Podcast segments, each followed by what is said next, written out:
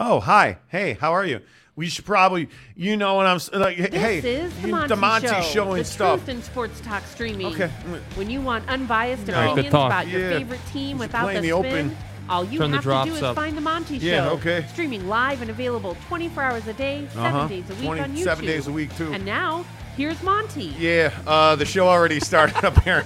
You know, some days 3 o'clock just shows up at like 10 o'clock in the morning. The Monty Show, presented by our good friends at The Advocates, theadvocates.com. And you guys, The Advocates are working with The Road Home. Yes, they are the best injury attorneys in the business. Yes, they are your only option when it comes to workman's comp, because there's nothing in workman's comp law, situations, injuries that the experts at The Advocates haven't seen. You know that already. Find them at theadvocates.com. Chat with an attorney for free. But they are doing something really important. You see on the screen a Venmo address, whether you have $1, $5, $1 million. Please contribute to The Advocates. They're working with The Road Home, one of the leading homeless advocacy groups in the country. The Road Home is trying to raise money to send kids to school. And I mean basic necessities like socks, shoes, pants. They want kids to have multiple pairs of underwear. Think about that. That's what homeless kids battle every day in this country. Contribute on Venmo. Hit them up, Advocates Donations on Venmo. That money goes right to The Road Home to help homeless kids be equipped properly for school. That's what you love about The Advocates, you guys. I know a lot of people say that they're trying to help their communities. When you look at The Advocates, they are putting money right back into the communities they serve. This is such a good thing. I know you're probably here to talk Pac-12 TV Death Star. I totally understand that. But I'm asking you to take 30 seconds, open up Venmo, and shoot a donation over to The Advocates. You see it on the screen, Advocates Donations on Venmo. Just say, hey, homeless kids, The Monty Show. Let them know that you heard about us on The Monty Show. We appreciate you guys doing that. Hello to everybody that's here. It's great to be with you. Yes, we have a massive update. Just before the show, we talked to a source of ours in the television industry to try and get some clarity. There are multiple conflicting reports on what's happening with the Pac-12 TV deal. Heather Dinich at ESPN tweeted moments ago, in a tweet I have not seen, by the way, but tweeted moments ago that a Pac-12 TV deal is imminent. Ross Dellinger, who now works for Yahoo, Stuart Mandel, who works for The Athletic, both saying that no TV deal is imminent. Our sources in the television industry tell us that it is expected by most people that in the next 10 days there will be a TV deal. Texting and talking to people right before the show today, we are hearing that a TV deal is close. And again, Stuart Mandel's a guy that I respect a lot. As my phone will not stand upright right now. Okay, that's cool. You know, I mean, you're just over here. I'm just having one of those days. Uh-huh. But Stuart Mandel at The Athletic is a guy that I really trust. And Stuart Mandel tweeted moments ago that no TV deal is expected. There will be no Pac-12 TV deal to announce at Friday's media deal, in part because, quote, we've seen folks coming to the table that were not at the table 6 months ago. NBC, USA Network, via NBC Universal, as we told you about. That's Stuart's tweet. Heather Dinich is somebody that I worked with at ESPN. I take her word as gospel when it comes to college football, because Heather is somebody that does not play games. And Heather saying that there is no Pac-12 TV deal Friday, but one is imminent. Mm-hmm. What do you make all this, Jake? Because it seems like, from what our sources are telling us, it's coming within the next 10 days. They have the basic framework. Their struggle has been getting all of these 10 remaining presidents to sign a grant of rights. There is a new board of directors in place, as you guys are well aware. We're going to talk about some Arizona awkwardness here in a minute. But what do you make of this? Because it feels like the same old Pac-12 TV deal talk. Yeah, I mean, it's another day, another dollar. I mean, it's another day, another new, fresh media member. No disrespect to Heather Dinich. She does great work. But another media member saying that they'll have a media deal in the next 10 days. I mean, that's what we've been hearing for forever, it seems like. So not to discredit what she's saying, but I just will believe it when I see it. I think that, you know, this conversation is so tired. It's so just dragged out. And you know, I understand that maybe the market isn't as ripe with suitors as it once was when the Big 12 got their deal, or maybe even before that. But at the same time, you know, I think that's partially an excuse. I think that, you know, there's always suitors for something that's wanted. And I don't think that the Pac-12 is necessarily heavily wanted right now.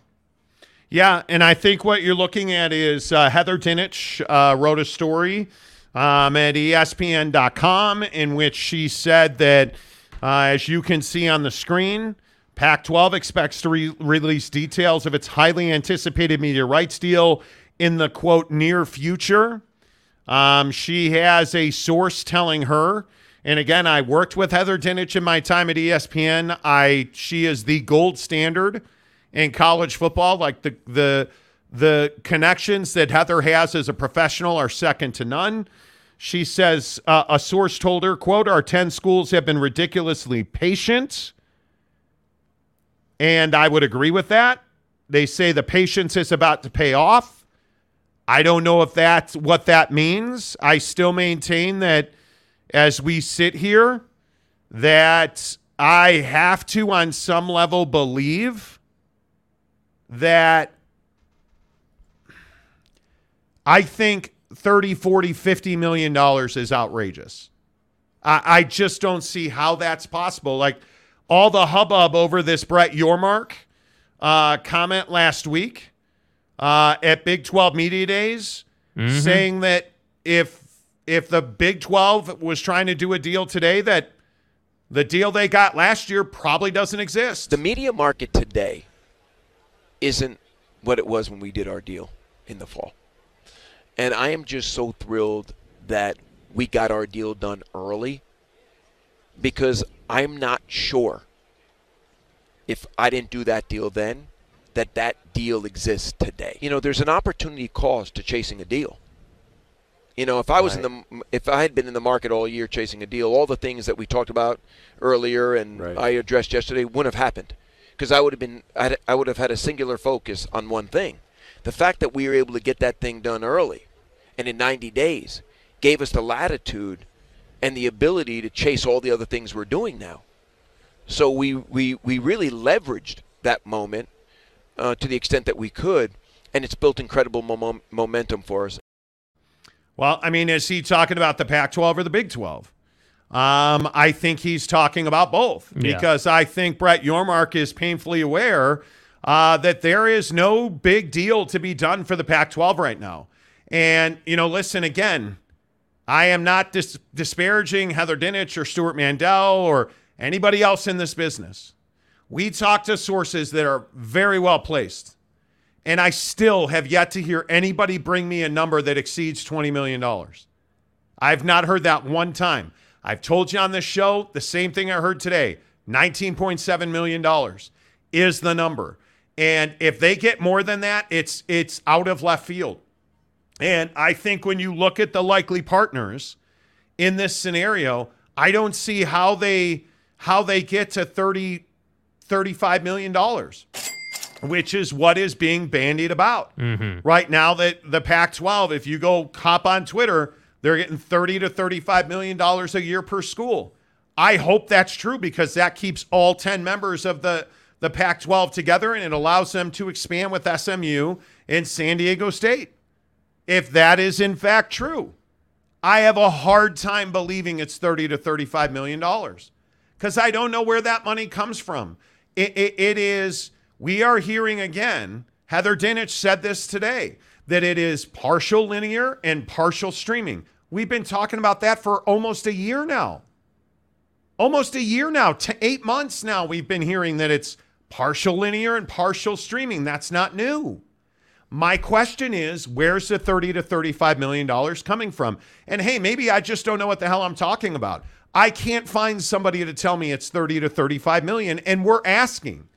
We are asking. We have worked our ass off the last, year to build a sourcing network on this, and I can't find a single of the dozen sources we have in the TV industry who will tell me it's 30 to 35 million.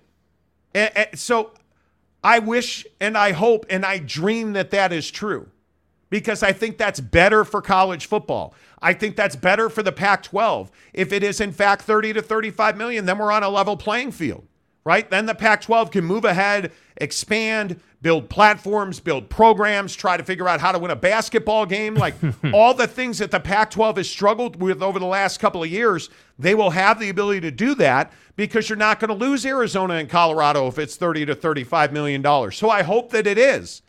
I just don't believe that's the number. I don't, and maybe I'm too much of a pessimist, and I know that Pac-12 fans are running out the Big 12 anon bullshit, but hey, say what you want to say. Call it what you want to call it. You tell me who's bringing 30 to $35 million to the table. Because I can't find it.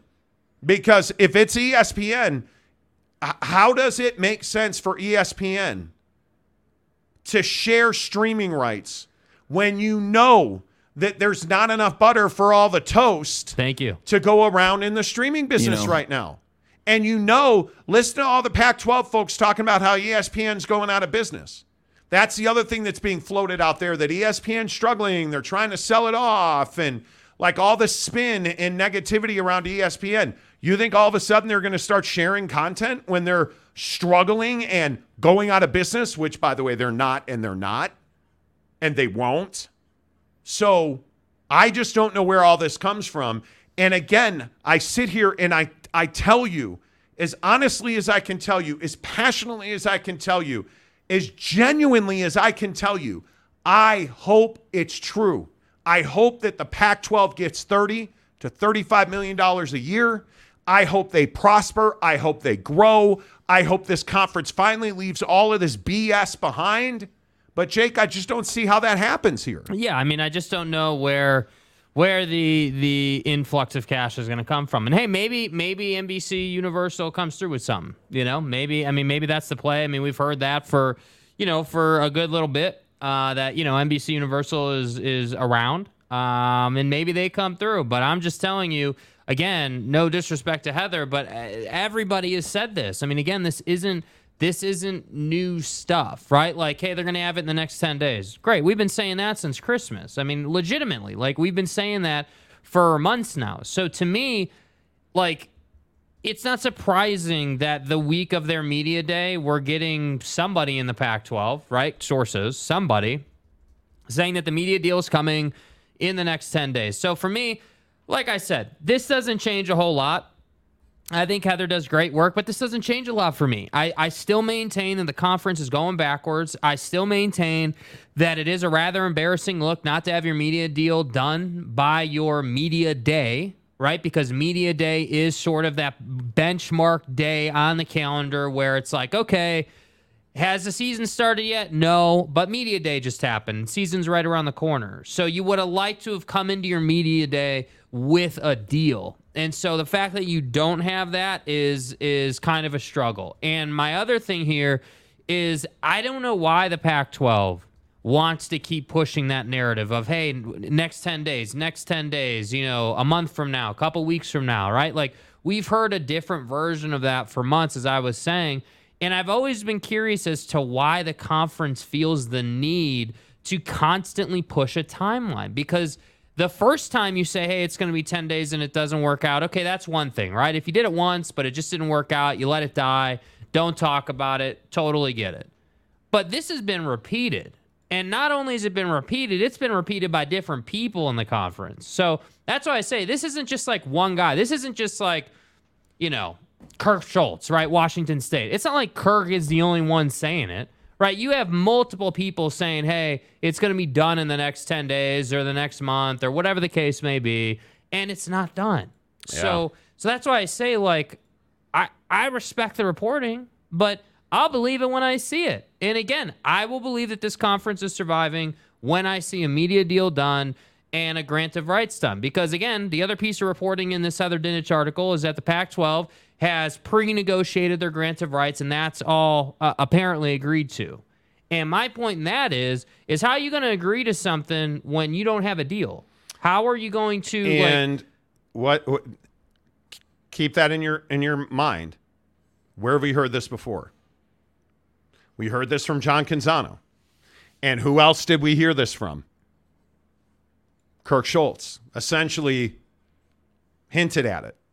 And Kirk Schulz has been wrong on this at just about every single turn. And the issue that I have is if we're going to believe Kirk Schulz, like how do you get away? Like how do you get away from Kirk Schulz talking about streaming is important, or this 1 to 10, the infamous 1 to 10, a deal gets done. On a scale of 1 to 10, what do you believe that you'll actually get there at the end of June? What? Who are you talking to? No, sorry. Sorry, moment of levity. Right? Yeah. Because it would. I mean, it's kind of been a little bit of like. I know. Groundhog Day. And that's why I don't like to talk to the media about this, because I already said I think it's imminent, and it's been imminent, for 3 months. I put it at probably to a 7. So. Okay. I mean, listen, I love my dude Kirk Schulz. He is a fountain of content. Mm-hmm. But he's talking about it's imminent, it's going to happen, and he's been saying that for 6 months. And now all of a sudden, Heather Dinich is saying the exact same thing that Canzano said, who we already know talks to Kirk Schulz, allegedly. Like it's tough to buy it, lock, stock, and barrel. It's tough to buy into that. Yeah. With all due respect. And I look at guys like Stuart Mandel. I look at guys like Brett McMurphy and Ross Dellinger and Heather Dinich. And these are some really good journalists we're talking about. That Ross Dellinger wound up at Yahoo. Amen, dude. I am so, because Ross Dellinger is one of the best. But this sounds a lot like what's been coming out of Washington State for months. Yep. Like, am I wrong about that? I think that's what I'm saying. I think it's the same messaging. I think, again, it's akin to, when I think about messaging in college football in the big picture, the things we hear every year. Hey, the Pac-12 is going to get a new deal. Hey, Texas is going to be good. Hey, Lincoln Riley's going to win a national championship. Hear it every year. I'll believe it when I see it, dude. I will believe it when I see it. Yeah. And again, that's why I say, notice at Big 12 Media Day, you didn't have any conjecture. You didn't have any gray area, because there was no gray area to be had, right? Like, that's what I mean when I say the Big 12 is just in this better position than the Pac-12. The Big 12 is able to talk about all these great things. I mean, like Brett said in that clip we played, the Big 12 is able to, leverage opportunities because they got the deal done so quickly. And just the same way they were able to do that is the same way the Pac-12 is not able to create new opportunities and not able to build momentum forward. And that's why I say any media member, and again, this applies, in my opinion, to everybody. Anyone saying that a Pac-12 deal is imminent or is about to happen or is right around the corner, great. That's cool. And admittedly, Heather has not been on this beat, like on this particular topic. She has not been all over this particular topic, right? So she's kind of the newest one talking about a deal is going to get done. But again, I just can't believe it until I see it. And I know I've said that a few times, but that's just where we're at with this, man. Like if you'd have said, hey, this person, Bobby Robbins or Prime or who the hell ever, told me that the deal is imminent, okay, then I could put more credence to this because someone was willing to come on the record. And I'm not questioning her sources. I'm just simply saying that when someone's willing to come on the record and tell you, hey, I believe that a deal is going to be done soon, well, okay, we need to give that a little more credence, right? We need to give that a little more legs. But this is more the same, and I just don't know that this is like breaking news or anything crazy. Yeah, I would be stunned if Heather Dinich is reporting this. She's talking to somebody who's telling her that. I think the world of her as a professional, and again, that doesn't probably mean shit to you, but I think she is a phenomenal reporter. This just feels, again, this just feels very different than everything that's been happening. And I also hear that, you know, reading her story, leaders throughout college athletics have been paying close attention to the Pac-12 and waiting for months to see how, if at all, a new deal could further impact conference realignment. Okay, well, that's not new. We know that. Yeah. Right? Like, and I don't disagree with you. I think that the problem for me is we're hearing that there's a deal imminent, but yet new suitors have come to the table.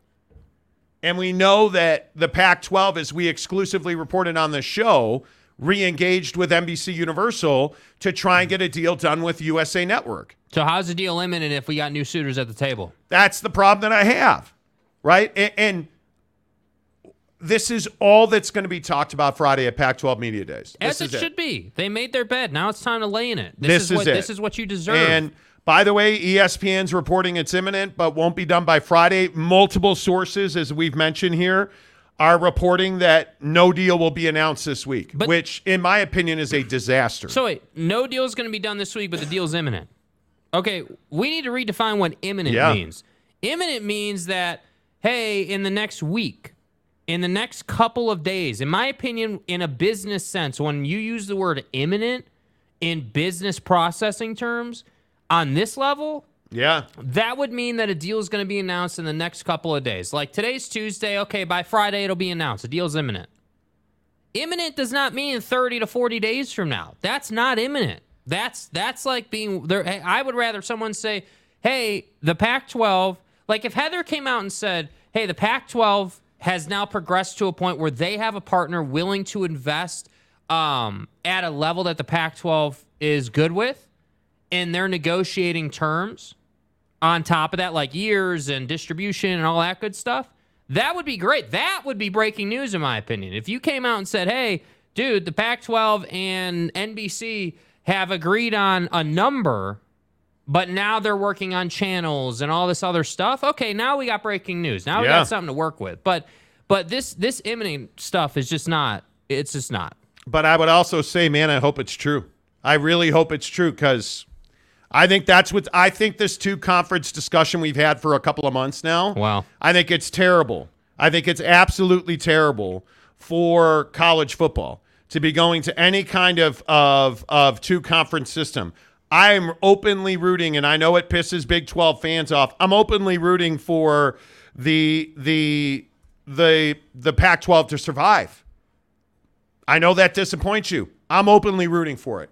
And I say that because if the Pac-12 survives and they can add San Diego State and somebody else, because again, I'm not your SMU homie. I am much more about Tulane. I'm much more about Tulane, and I know that SMU, according to the great radio wizard in the Northwest, is going to pay $70 million as an entry fee, which is not happening.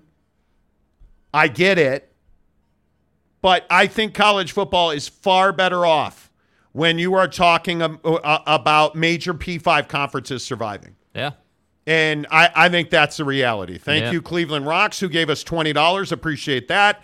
Scott Andrews gives us $10 today to say my favorite show is on Jakey Two Holes and the soon-to-be dead Mormon. This guy. Also, nothing against Heather, but the Pac has been saying in the near future for months. You're exactly right. That's the tough part, and I think for folks like Heather who have just had an incredible career, and as you said, are the gold standard. Because I agree with that. Heather Dinich is outstanding. Yes. I mean, you know, obviously does amazing work, and I think that's what's tough is like, you know, you cover this conference and you cover the media deal situation or lack thereof, obviously, and you feel as a media member and as a writer implored in a sense to put out content, to report what you're being told. But unfortunately, she's being given the same round of crap, in my opinion, that everybody's been given. I think that's very true. This sounds an awful lot like Kirk Schulz. And so if you're Heather, it's a guess, look at this choice. If you're Heather, hey, don't put anything out. Don't report this. or report it because you're a reporter. And it's the same thing people have been told for months on months. Rocking a hard place. Yeah. Rocking a hard place. Riley O'Brien, how are you? He says, hey, Monty, shout out to you and Jake. Love you guys and love the Monty Show. Appreciate it. Thank you. Laura Weiss, how the heck are you? Good to see you. The next month isn't in the near future or imminent. I'm saying, bro. Like, come on, man. Right? Spangler, how are you? She's just missing the context when she used the word imminent. Yeah. No. Truth. Big 12 fans are charming, ultra soft. Well, but I understand why Big 12 fans, I don't know, that are Big 12 fans rooting for the Pac-12 to disintegrate? I don't know. I don't know that feels right strong. Verbiage. I think feels strong, dude, to Big me. 12 fans want to pick up the Pac-12's best brands. I mean, let's be real about this, right? Like, we're not voting or rooting for the Pac-12 to fail. But, man, if we could get Arizona, ASU, Utah, and Colorado, we would be over the moon about it. Like, come on, dude. We know what Big 12 fans want. And I don't blame you for that. They're great brands, dude. Not at all. They'd be huge value adds to your conference. Yeah.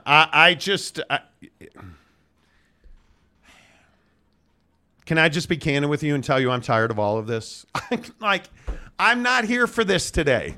I was all tuned up and ready to rip San Diego State a new one. I know, dude. I was all tuned up and ready to say that Brett Yormark was poking fun at the Pac-12, and that Heather freaking Dinich and Ross Dellinger have to show up and ruin the whole damn show. Dilly dilly. Right? Like, because I just don't believe that a deal is imminent. Yeah, I don't, and I think what Ross tweeted is much more accurate in that.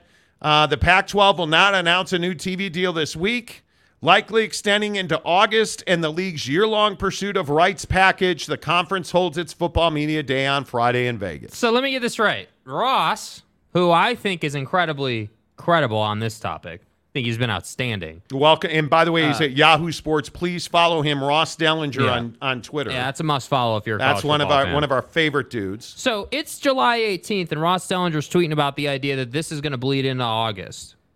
And we have other people saying the deal's imminent. August. Look at that. The conference holds its annual football media day on Friday, likely extending into August, the league's year-long pursuit of rights package. Too bad. This is unbelievable. Yeah. It's unbelievable. So that's what I say. Again, it comes off sounding like I'm trying to hate on Heather's work. I'm not trying to hate on Heather's work. I just think it's the same thing. And it does kind of, you know, to kind of what you were getting at, like it does kind of make me feel like whoever she's talking to is someone in the hey, the Pac-12's great, we're the best, you know, we're gonna get a huge deal, you know, thought. And I'm just not in that thought. This conference though, like look at this. This is the tweet the conference, Jason Shear of Wildcat Country, the Arizona reporter. Thankfully, screenshots. Yeah. This tweet this morning.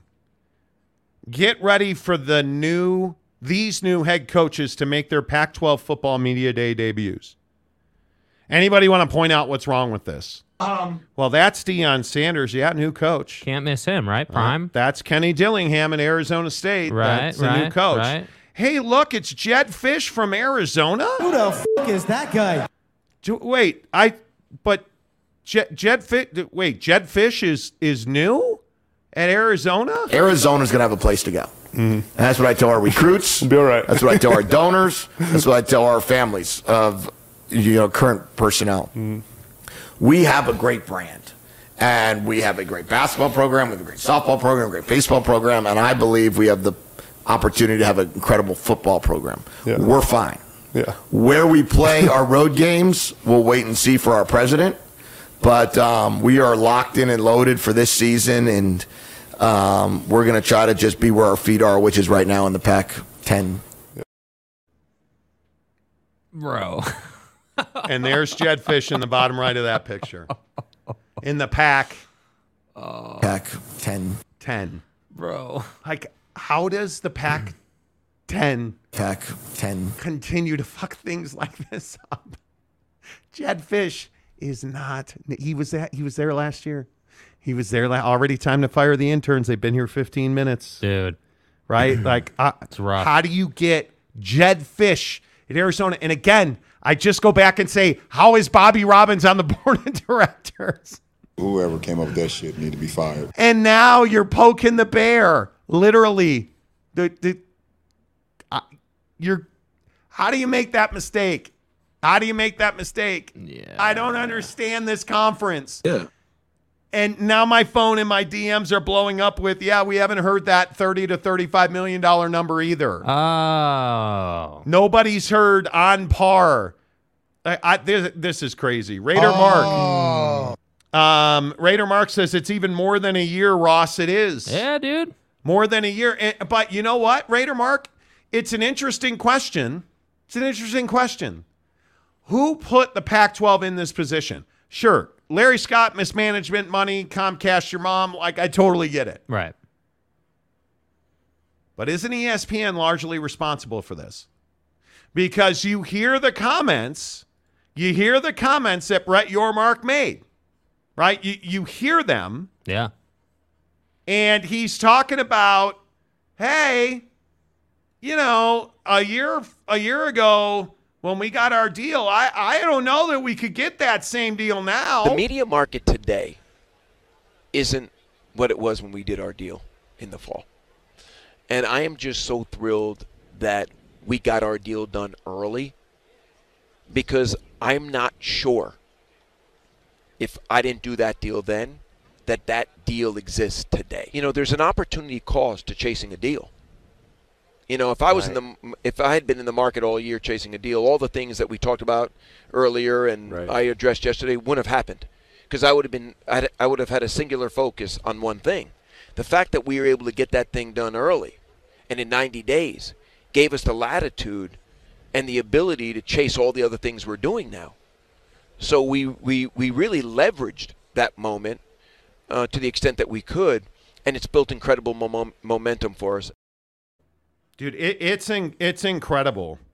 He's talking about the Pac-12. No doubt. Let's not sit here and Brett Yormark's talking about the Pac-12. And I think he knows. And again, I'm sitting here watching this video, and people are like, sources that we know that are watching the show are like, yeah, dude, nobody has said they're getting $30 to $35 million. Like, I haven't heard that. I haven't heard that. Have you heard that? Because I haven't heard that. Like, nobody on par with the ACC and the Big 12. How? Because to get on par with the ACC and the Big 12, you got to get in bed with ESPN and Fox. Yep. And Fox has been out as a Tier 1 partner since the very early stages of this.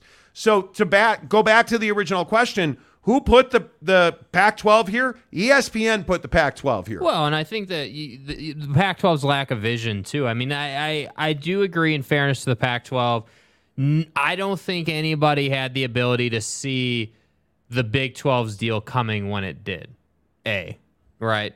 But B, saying no to ESPN is not good business, in the sense that when ESPN comes to you, and really ESPN and Fox come to you, and say, hey, what do you guys think about merging with the Big 12 to form a super conference? Yeah. So right there, if that idea was brought to me, my first response would be, not yes, because I think you got to vet everything. You do. But my first response would have been, wow, there's a lot of business opportunity just within that, right? Like, so if we merge, that means we're merging two executive boards together. We're going to have to figure out who the commissioner of the conference would be, and then obviously deputy commissioner and all that good stuff.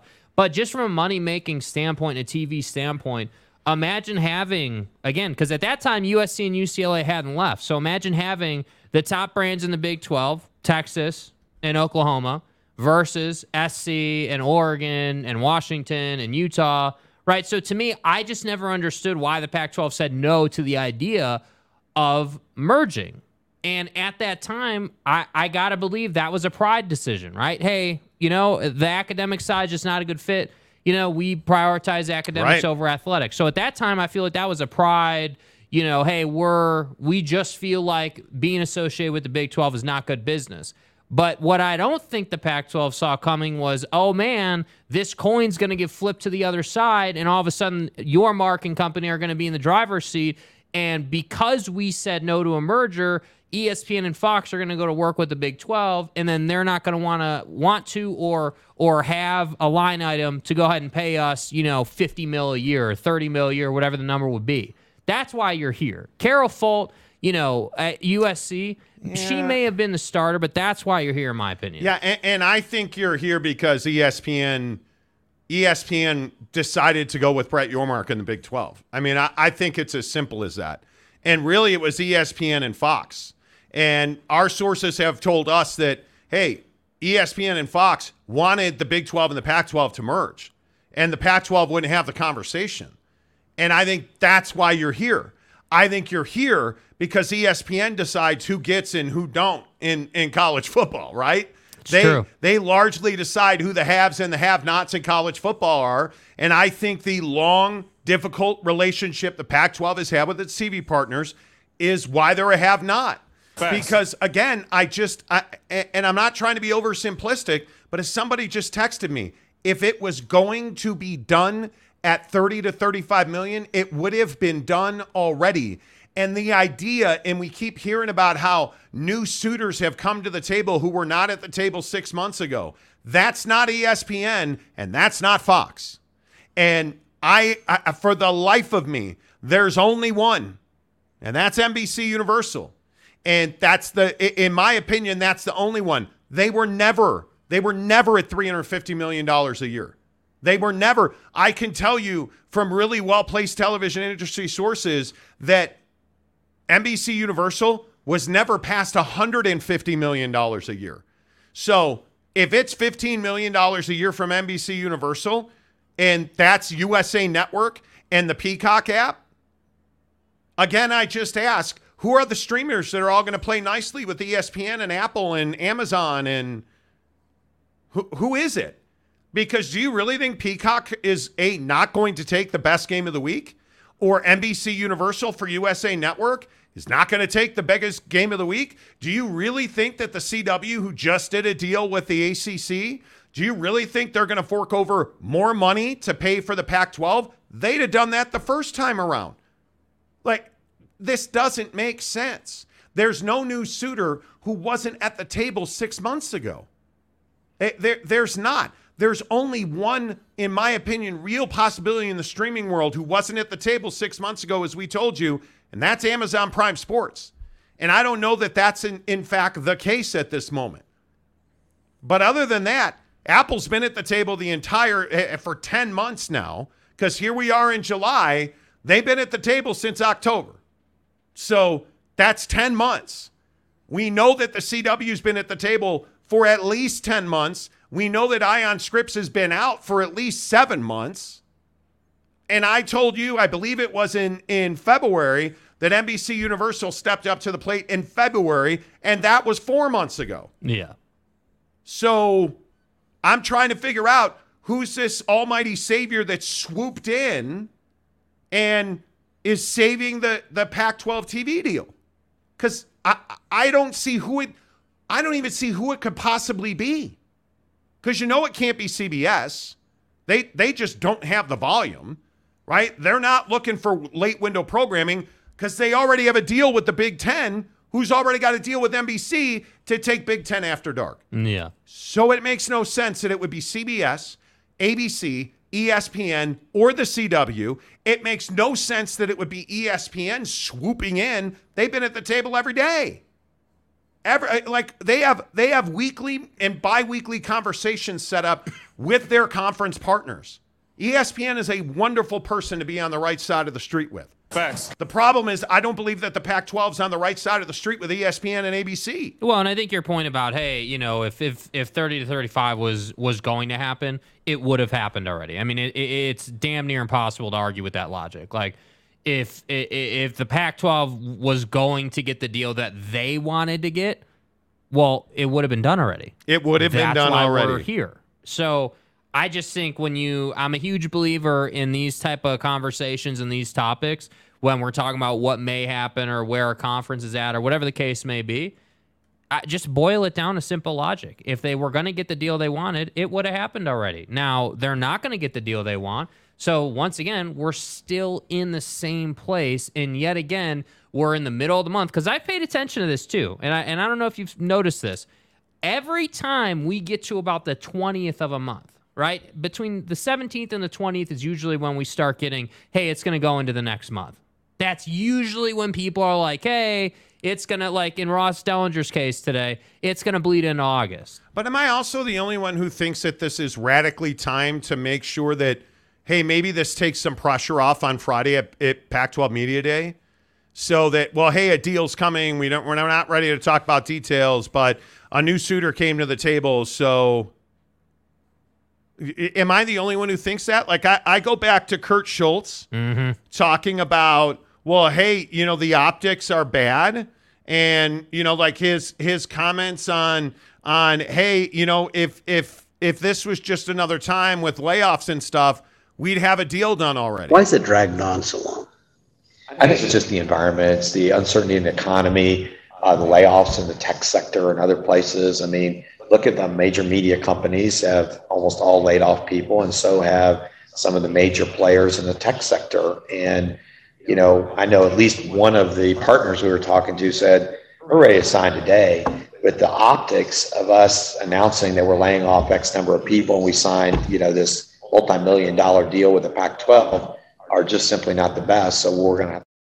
Yeah, simply not the best. But now all of a sudden he's talking about, oh, well, you know, man, we never thought we'd be here. We expect to have a resolution by the end of the month. I mean, when we thought some of these things with the Pac-12 revenue would be an issue back in January and February, we thought, well, we're going to have the media deal signed. So by the time a board sees it, you see here's the challenges and here's the new revenue above and beyond coming in, and you say, okay, we got an issue to take care of for a year, but there's actually some longer term solutions. I never thought we would still be in June negotiating and working with our media partners around what that final deal is going to be. So never thought we would be here. Yet, what is the language in Heather Dinich's article today? Our 10 schools have been ridiculously patient. The patience is about to pay off. And a deal is imminent. Boy, that sounds an awful lot like Kirk Schulz to me. Mm-hmm. And you just heard him say essentially all of that. Well, We've been patient. We never thought we'd be here. A deal is imminent. He said in June, I can't believe it won't be done by the end of the month. Mm-hmm. Well, by the way, it's July 18th. This sounds like Kirk Schulz. And to me, and again, this is obviously just my opinion. Kirk Schulz needs to get a buckshot and get bucked up, because I don't understand where his mind's at. Maybe if they had buckshot, their TV deal would be done by now. Yeah, Bucked Up, the official energy provider of the Monty program. Hey, Monty. The Daily Buckshot, it is here. Now, we lasted 42 minutes today. That's pretty good. Usually we're like 20 to 25. I usually last far longer than 42 minutes. All right, you don't? Stay hard! You don't? Is that... that's what you're saying. I'm going to drink my buckshot. So good. I will also say, played around a golf today, didn't have a buckshot, played horrendous. And the last three holes were fucking terrible because I didn't have my buckshot, right? Well, tell me I'm wrong. Didn't have my buckshot. How did the end of that round look? Dude. Well, not so good. Some crooked ass numbers on buckshot, which is 200 milligrams of caffeine, gives you a mental lift. You get clarity. You feel more energized. You just are more ready to perform, whether you're playing golf, hosting a show, doing taxes, being a secretary, being a mom, being a dad. Buckshot is going to make you feel better, and you're going to have a better day with more mental clarity, more mental ability. That's what buckshot does for me. And I say it every single day on the show. In the description below, there are two links to Bucked Up products. One is Buckshot, which I'm telling you, you absolutely got to get your hands on. They will send you a sampler pack to your front door. 6 Buckshots. The Blood Raz and the Watermelon are by far my favorites, but you also got to get the Buck Bars because they are ridiculous. Had one of those today. Immediately felt better, and I'm telling you, Buck bars are the reason I'm losing weight because I am far less hungry now than I have been at any other point. It's because I have always hated protein bars until I found the Buck bar. It is decadent, healthy, quality nutrition from Bucked Up, the official energy provider of The Monty Show. Get in the links below. Get your free sample pack of Buck bars, and let's rock and roll. Nate Simons gives us $5 to say, did you guys see that there was a Colorado Buffalo beat reporter at Big 12 media days? Sure. Yeah. And there were many beat reporters from non-Big 12 schools there. Yeah. Why would they not be? Why would they not be? There were news stories broken left and right. Big 12 media day. I was not surprised by that at all, frankly. Ryan Thomas gives us $4.99 to say, if the Pac school... can't see that they are being lied to, then they deserve the disastrous result. Utah, Colorado, Arizona State, and Arizona need to grow a pair and put old Yeller down. All I have in this world is my balls and my word. Put old Yeller down. Why would you call George Kliavkoff old Yeller? Mm-hmm. Don't get it. Jeff Watson, 90% chance CU announces they have asked to join the Big 12 and have accepted on the 25th. Well, I mean, maybe I couldn't. I think that is, if they're getting 30 to 35 million, nobody's leaving. Nobody's leaving. And I'll just continue to tell you that. In fact, if they get 25 million, nobody's leaving. Yeah. Nobody's leaving. 25 million is the number. Jeff also says 90% chance CU announces they have asked to join the Big 12 and have accepted on the 25th. Well, I mean, if you want to explain why you feel that way, please feel free. Please feel free, but I don't know that that's the case.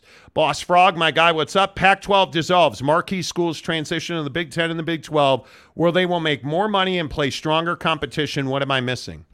Yeah, I mean, it seems not about as much. Easy as that, bro. I mean, yeah. Yeah, I think as simplistic as that is, I think that's exactly right. And I think that's the trouble with the idea that all of a sudden they've got a new suitor. I mean, again, it's like, what's the new suitor? I mean, has there been, because the only other thing I could think, or the only other possibility, which is not even really a possibility, is that there's been a shift in how the conference views streaming. That could be the only other out that I could even come up with brainstorming. Like somehow, some way, the President Cossays of the world, who don't believe in streaming as a tier one option, all Correct. Of a sudden flip that idea or that philosophy. Right, and they say, okay, well, we're in a tough spot, so let's take the whatever $35 million a year from an Apple or from a streamer. That could be the only other possibility, but I just don't see someone like a President Cossack or otherwise just waking up one day and being like, yeah, well, I guess we're just going to be all stream. And I don't buy into new partner. I don't buy into. I just don't. Like, I want to. I want to. And I find myself, I'll be honest with you, I find myself sitting here frustrated talking about this. It is frustrating that Pac-12 fans are going to go through this again. Because the beating you're going to take on Friday, and thankfully, I think they're brilliant to do it on Friday. Because I think the beating you're going to take by talking about this, nobody's going to talk about USC. You're going to do incredible damage to the brand at Utah. You're going to do incredible damage to the brand at Washington, who I think could be the best team in the Pac-12. You are going to be talking about TV deals instead of football games. Yep. You're going to be talking about TV deals instead of the biggest games of the year. The best players, the Penixes, the Caleb Williams, the Cam Risings. You're going to be talking about anything but those guys, because you haven't been able to get a TV deal done. Well, and those guys are going to be, asked about this situation. If you think that the media is not going to ask the Caleb Williams of the world about the TV deal, you're out of your mind. If you think that new recruits, or if a young guy were to show up at media days for a team, you're going to get asked about it. Yes. And what I'm going to be curious about is Monday, when everyone's done clipping all their highlights and tweeting stuff and posting stuff, and we have the Pac-12 sound bites floating around, what is the media-trained answer? What, like, So, and we see this all the time at the Arizona schools. The president and a chancellor will say one thing, and then and then the head coach will say another or whatever. So do we get a lot of that? Or do we get across the board, you know, regularity? Do we get Arizona and Jedd Fisch talking about leaving? Do we get Colorado and Deion talking about leaving? Or are they going to be much more on the, hey, we got to see how this plays out? Because I think if we get, like, out of Colorado, because in Heather Dinich's article, she talks about how Colorado's the biggest, what she calls flight risk. The number one leader in a school that would leave would be Colorado. Not new information. So, again, not new information, right? So if Deion jumps up on the dais and gives a certain type of answer about, yeah, Pac-12 is great, we're excited about the media deal, I would be surprised by that. But that's what I think you have to look forward with media day in the Pac-12. Yeah, I agree. Cleveland Rocks give us $5 more. Says, hey, driving from Ohio to Kansas, then to Orlando on vacation. Let's go. Bought my first carton of Buckshot watermelon. Let's go, baby. Hope it keeps me alert and awake. Be safe. Yes, it should do the job for you. I love it. Drink your water too, bro. I rely on it every single day. Absolutely. Saul says Pac-12 in Tijuana. Pac-12 NYC. T-Duck says Pac-12 plus Apple equals dollars. So the problem is, and again, I'm open for suggestions. So Apple is going to give you $30 to $35 million a year. So you're going to be 100% stream. Well, A, we've told you that half this conference is not on board for 100% stream. Mm-hmm. B, everybody today has been reporting it's partially television and partially stream. So I don't see that. I don't see that. So we'll see. Raider Mark, if I was an alumni of a PAC school and this continued on to $19 million deal and not $35, I would expect the regents to fire the president or the chancellor. Well, we'll see. I think that's a very interesting premise. Yeah. Because if you stay in a conference at $19 million, you're Washington State cannot afford $19 million a year. Well, I just don't think even like SC, like even your top brand, top brands don't become top brands by doing bad business, right? Yeah. Like USC didn't just renovate or roll out a plan to renovate their football facilities because they are living on pennies.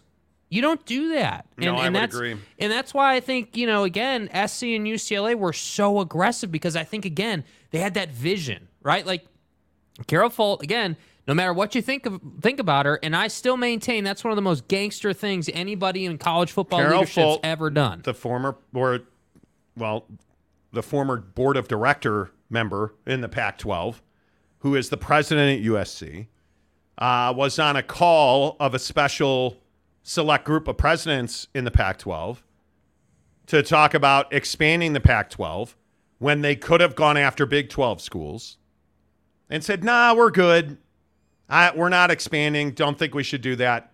Ended the conversation and almost immediately joined the Big Ten. It's amazing. Gangster. To me. Absolutely gangster. Nick Flynn, how are you? One thing is for certain, the Pac-12 Media Day is going to be a massive clown fest. Now it's a distraction. Yep. And the hard part is you have SEC Media Days. They're talking business and money-making. Yeah. Big 12 Football Media Days, 2 days, money-making, business. Rucker Park. Pac-12 Football Media Day, and we're talking about TV deals that you don't have. We're talking about, hey, who's the new TV partner? Hey, is George Kliavkoff going to make a statement? He is. Will he take questions from the media? Because now, how does George Kliavkoff not talk about this?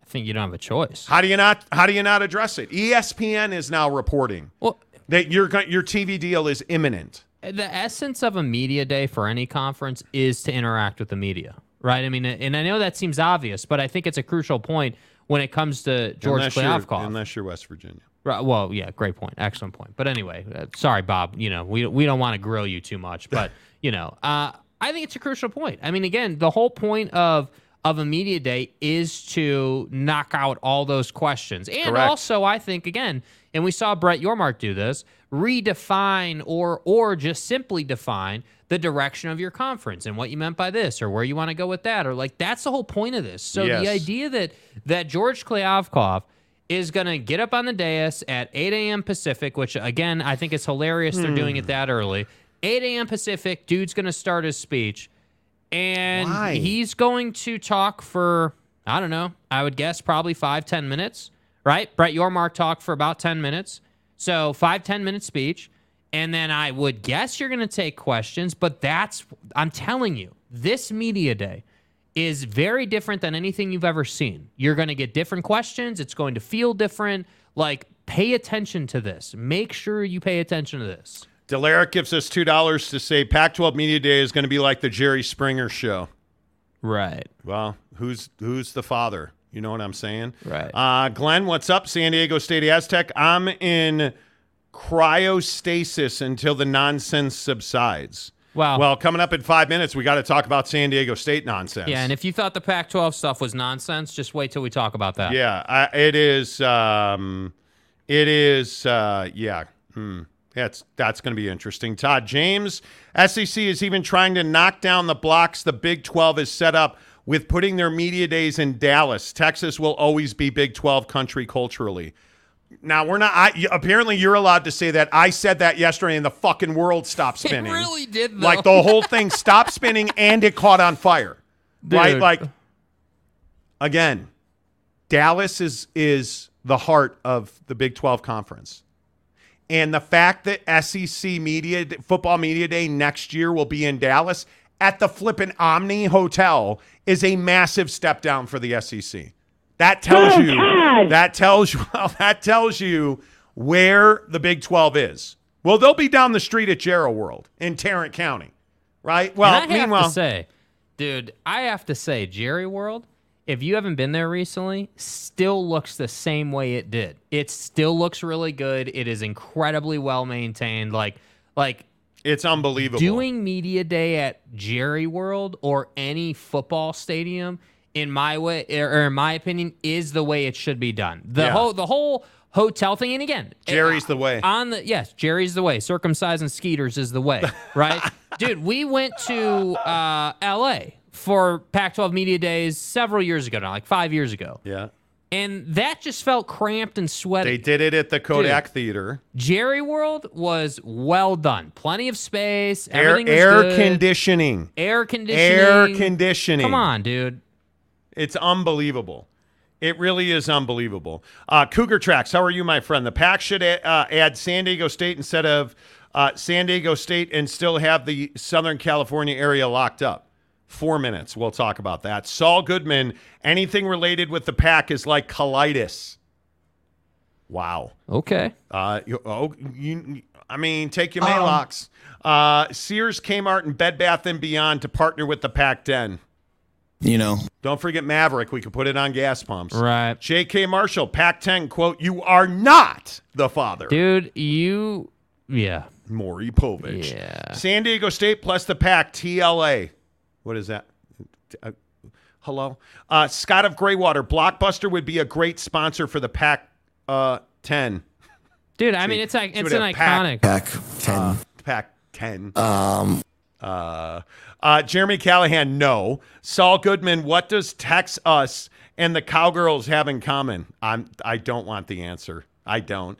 Spangler, how are you? UTOU move to the SEC is quickly becoming very awkward for UT and Oklahoma, because I think the Big 12 is in fine position. Yeah, and they had no problem talking a bunch of junk about them, too. Truck Stop Gumby says, by the way. Hey, thanks. Thanks, dude. Thank you, Riley. Appreciate it. Saul Goodman, winners of the offseason. Jeremy Severe, do the SEC media in the Georgia Dome. That's what I'm saying. Dude. Like, why wouldn't you? And it's not the Georgia Dome anymore. They have Mercedes-Benz Stadium now, which is gorgeous. Yeah, why would you not do it there? Right? I mean, come on now. OG Gary, Security and Exchange Commission, SEC. Right. SEC, you know. J.K. Marshall, cramped and sweaty like Five Guys. I don't know. Jake's the Five Guys. Jake knows all about five dudes. Right. Todd James, how is that going to look? Big 12 and Jerry World, the SEC not even in the second best choice in Dallas. That's what's crazy, Todd. Yeah. You didn't go to the convention center. You didn't go to American Airlines Arena. You didn't you went to the Omni Hotel. Well, they're paying homage, Texas and tradition and shit. Okay, well then do it at J.R. Ewing's Ranch for crying out loud. Don't do it at the Omni Hotel that smells like cigarette smoke and cigars. What, Bob's Steak and Chops was booked? What are you, nuts? Are you kidding me right now? That's the best. You're not wrong, dude. It feels so second rate. Well, we couldn't get Jerry World. Better go to the Omni Hotel? Excellent strategy, sir. There's a baseball park across the street, dude. Like Globe Life Stadium and stuff. Yeah. What are you doing? What's the food going to be at SEC Media Day? It better be Papa Murphy's calzones. At Papa Murphy's, we do more than just pizza. We do calzones. Papa Murphy's does calzones? Oh, I think you mean I do the calzones. And how do you do it, Dad? How do I do it? Oh, well, we do it with fresh ingredients and hand-shredded cheese tucked in a scratch-made dough. That's how, honey. At Papa Murphy's, we make great pizza. You never get the calzones. Order now at papamurphys.com. Papa Murphy's Pizza, the official pizza of the Monty Show. Use the promo code Monty25 to get 25% off your purchase of $25 or more. At Papa Murphy's Pizza, the best way to order Papa Murphy's, download the Papa Murphy's mobile app. Makes it super easy. You can order it at 4 a.m. for 4 p.m. pickup. Order it anytime you want. Tell them when you want it ready. You'll walk in the front door of Papa Murphy's. It'll be sitting on the to-go rack. Take it home, drop it on the smoker. 20 minutes later, you got the best pizza in the business, dude. I'm telling you. Boom. And the calzones, amazing. The take and bake chocolate chip cookies, amazing. Papa Murphy's Pizza, the official pizza of the Monty Show. This hour of the show is presented by our good friends at TryDayTrading.com. They're back on the show because you guys continue to kick ass. Papa Murphy's Pizza, yes. TryDay Trading, yes. While you're sitting at home making tons of money, order your Papa Murphy's Pizza so you tie it all together. TryDayTrading.com. You no longer have to complain about going back to the office. You no longer have to complain about the guy who smells like ass in your office, because all you have to do is go to TryDayTrading.com and work for yourself from home full time. They're traders on a daily basis. They graduate the TryDayTrading.com program, make $1,000 a day and more.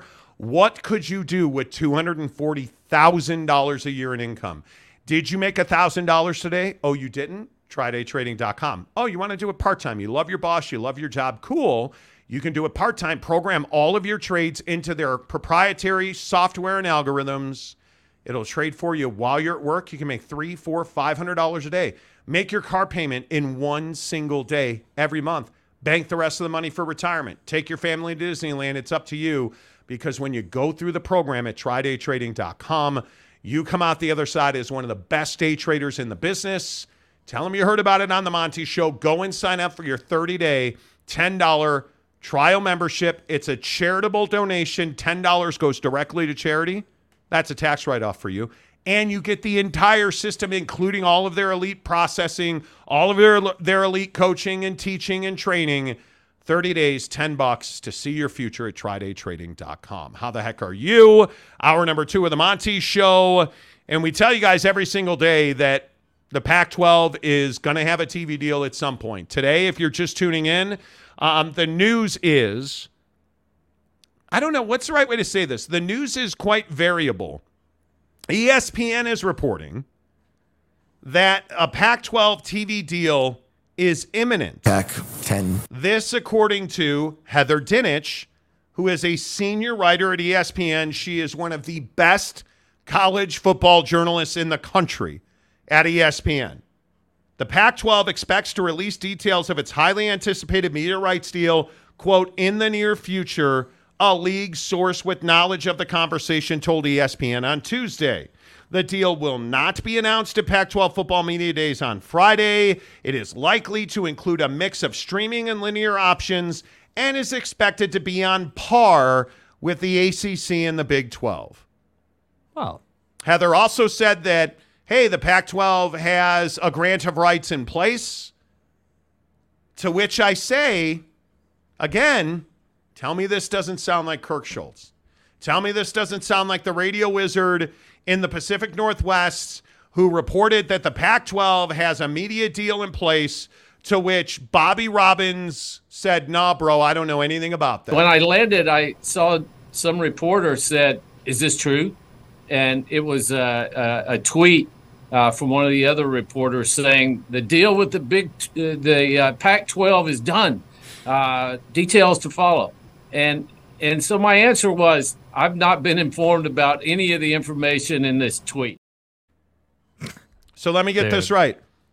The newest member of the Pac-12 Board of Directors, Bobby Robbins, the president at Arizona, had no knowledge of a grant of rights being done. So now all of a sudden a grant of rights is done, according to Heather Dinich at ESPN.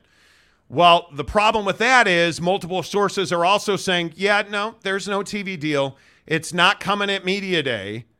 According to Ross Dellinger from Yahoo Sports, it's likely extending into August. The league's year-long pursuit of a rights package continues. Dude. The conference holds its annual football media day on Friday. And then you start going to Stuart Mandel. You start going to all these dudes that cover this conference on a regular basis, and none of them are reporting a deal is imminent. Yeah. And again, let me just recap, and I'm not trying to be a dick because I respect the hell out of Heather Dinich at ESPN. I used to work with her, but I look at this tweet from Ross and I look at the tweet from Stuart Mandel and I say to myself, hey man, this sounds a lot like Kirk Schulz at Washington State. Because Kirk, who is the director, the head honcho of the board of directors in the Pac-12, there's 3 on the board. Kirk sits at the top. What has he said? Oh, a deal is any day. It's coming any day. It's coming any day. It's coming any day. You said that last month. Right, but it's coming any day. You said that 2 months ago. Right, but today, it's coming any day. Right? Hey, it's going to be on par with the Big 12 and the ACC. Kirk Schulz said that directly. That's almost a quote from him.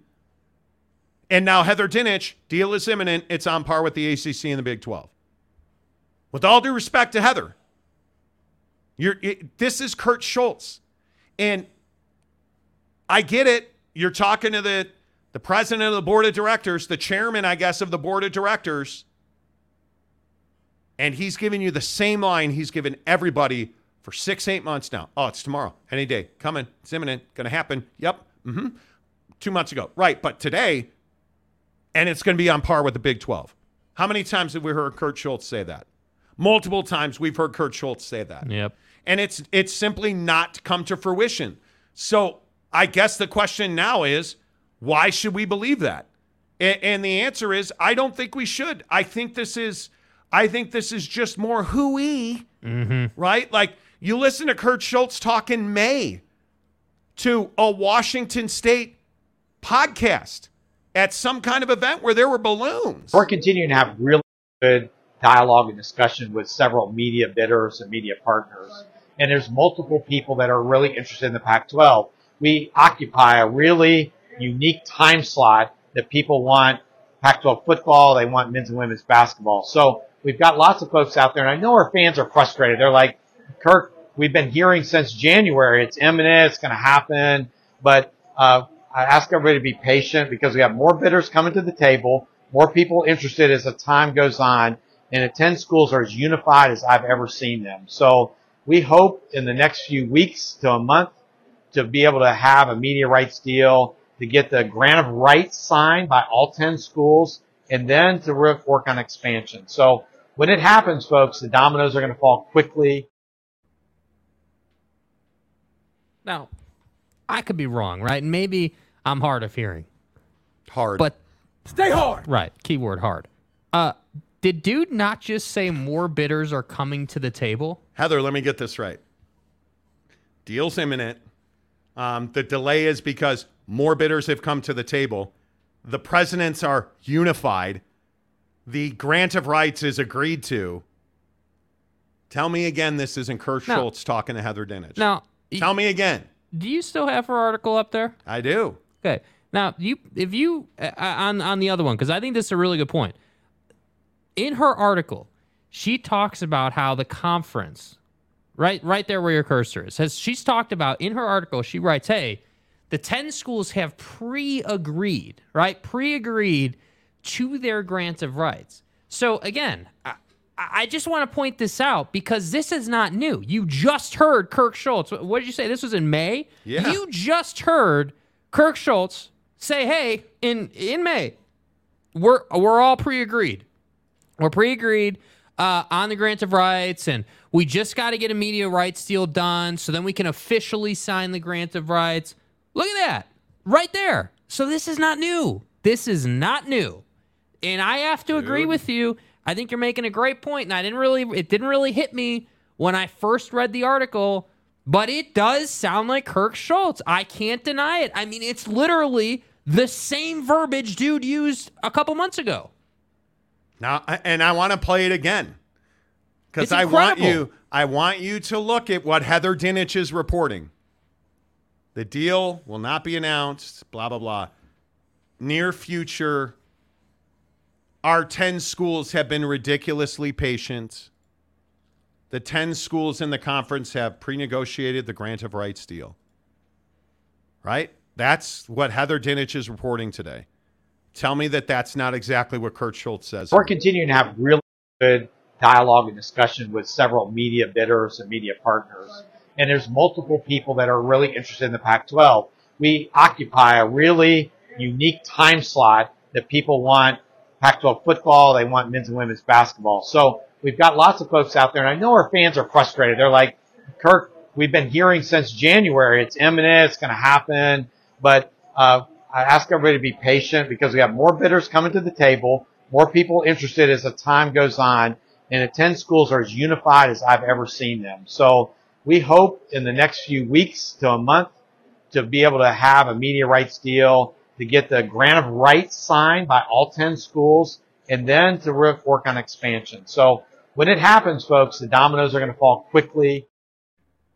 Yes! Dude, and again, I love Heather Dinich. Yeah. I enjoy it. She used to come on my show every single week. She used to come on my show. But I'm telling you now, there's just no doubt in my mind as you hit the like button here on The Monty Show, presented by our friends at BladeHQ.com this hour. The best knives from the best knife makers at BladeHQ.com. She's talking to Kirk Schulz. And dude,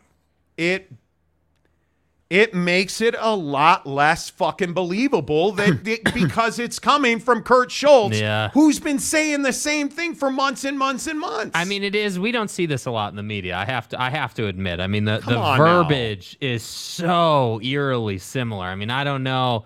You know, I just there's no getting away from it. I mean, there's no denying it. I mean, again. And I know we've beat this topic into the ground over the last 6 months. I mean, we were on it last year, but really over the last 6 months, it's been a daily thing. And this revelation here is truly incredible because I have to admit, he's been the one talking. Schulz has been the one talking the most. I mean, we've heard from Bobby at Arizona. You know, you've heard Ray Anderson make a complete ass of himself several times. Like the chancellor at Colorado. Yeah, like, you know, we've heard some other people kind of talk and say some things. Directors. I mean, Jedd Fisch might be my favorite soundbite from the last couple, but Schulz really has been the guy. Lopeman gives us $5 to say the SEC just wants to put the SEC logo with Omni building light show like they own Dallas now. Meh, they don't own Dallas. Yeah, they don't. But that's not a bad point, Lopeman. Not at all. Yeah. MJ Bissett, my guy, what's up? $5 to say this isn't a donation to the Monty Show. I'm doubling the Save the Pack fund. Monty and y'all fully bucked up. Tell that guy to hold the hat on camera. Like it's amazing to me.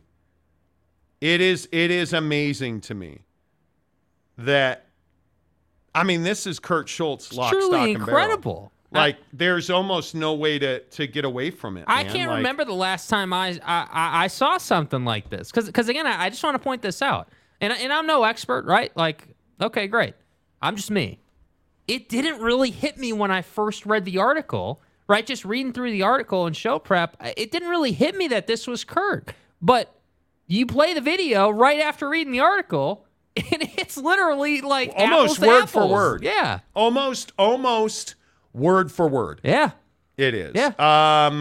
Let me get a couple comments. Then we got to get to the San Diego State Mountain West situation.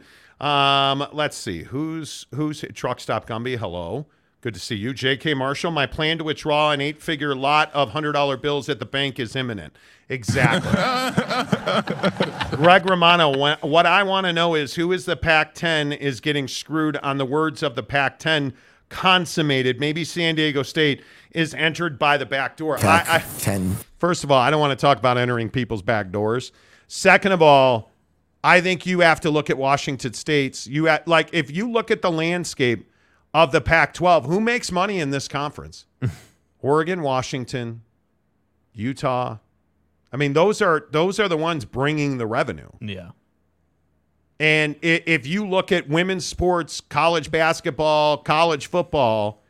Oh, SC, too, before they left. Well, but that doesn't count now. Yeah. In the new grant of rights where revenue sharing's been agreed to, it's just one of those things where I say, I don't understand how Washington State, Oregon State, like how is Oregon State agreeing to take less revenue?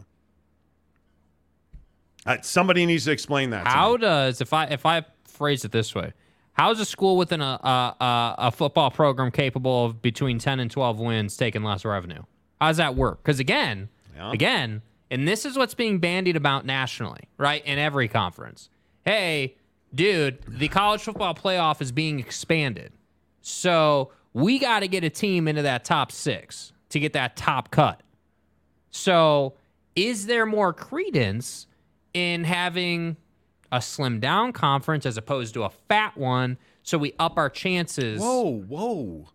Pac-12 is big boned. Well, I call the Pac-12 fat. Wow. Can you measure it? You know, like, geez, that's not nice. Derek Roche, says, I've been saying they should wait on a TV deal. Better deals might come. Well, I just think that's a dangerous game to play, man. I mean, how long? Because you're getting what no one in the Pac-12 wants to say, and I'll be curious to see if someone says it Friday. Dude, you can only wait so long before the timeline for the schools runs out, right? The timeline for the conference is next year, right? The conference can wait till next year. I mean, at this point, you're so far in, why not wait another month? Schemers. Right? Schemers, exactly. But schools like Colorado, the schools that you keep hearing that are considering leaving, their timeline is running short because Brett Yormark, right, for Arizona or Colorado, doesn't need to just have an open invite. He can rescind an invite anytime he wants to. So at some point, I would guess, depending on how this all plays out, and I know Big 12 and the Big Ten are on record as saying they don't want to be the Raiders of the Pac-12. Right. But at some point, you have to play offense, and you have to go ahead and put the dagger in. Like, you have to. So I'm just curious. Like, when you talk about waiting for the TV deal because better ones might come, I don't think a better one's coming, man. I don't think a better one's coming either. OG Gary, who's a 4-month member, appreciate you. Not more bidders, more betters to the table. Hey, see what I mean? See what I'm saying? Yeah. Man, you know. Carlos Knuckles, why won't the teams leave now? Because there's no reason for them to leave now. There's no reason. Well, but there's no TV deal, Monty. But if you're getting into the Big 12, you're getting into the Big 12 a month from now or a year from now. Mm-hmm. The same deal is going to be there. Adam Vulture says, save Oregon State. Amen to that. Dude, Kirk Peters, we prefer Husky. Yeah, they're not fat. Wow. Truck Stop Gumby and J.K. Marshall. They're Husky. Fat. Remember when you were a kid and you wore Husky? Oh, yeah. Your jean size is Husky. West Virginia Mountaineer Layer with Kenny. Wow. Is that where Bob Huggins went and got hammered the night? The infamous night now? You know. West Virginia Mountaineer Layer with Kenny? Is that where the West Virginia program was on Big 12 Media Days? Yeah, because Neil Brown ain't telling, nobody. Okay, I'll stop. What's up? He says, what's up, everyone? What's up with you, dude? Cowboy Country, why would all those media partners pay $100 million a year each to share the Pac-10? No idea. Greg Swaim, hello. Kurt, I'm sorry, Heather. This Kurt saying to Heather Dinich, I'm sorry, Heather, this has never happened to me before. Exactly. Exactly. No, never said. But now, what? Let me tell you what now. Yeah, you're going to look like an idiot, Heather. That's what now. Pac-10 teams have Stockholm syndrome at this point. Only reason they haven't left. Christopher Shannon says, no, it's Big Bone. Right. She's Big Bone. Right. You know.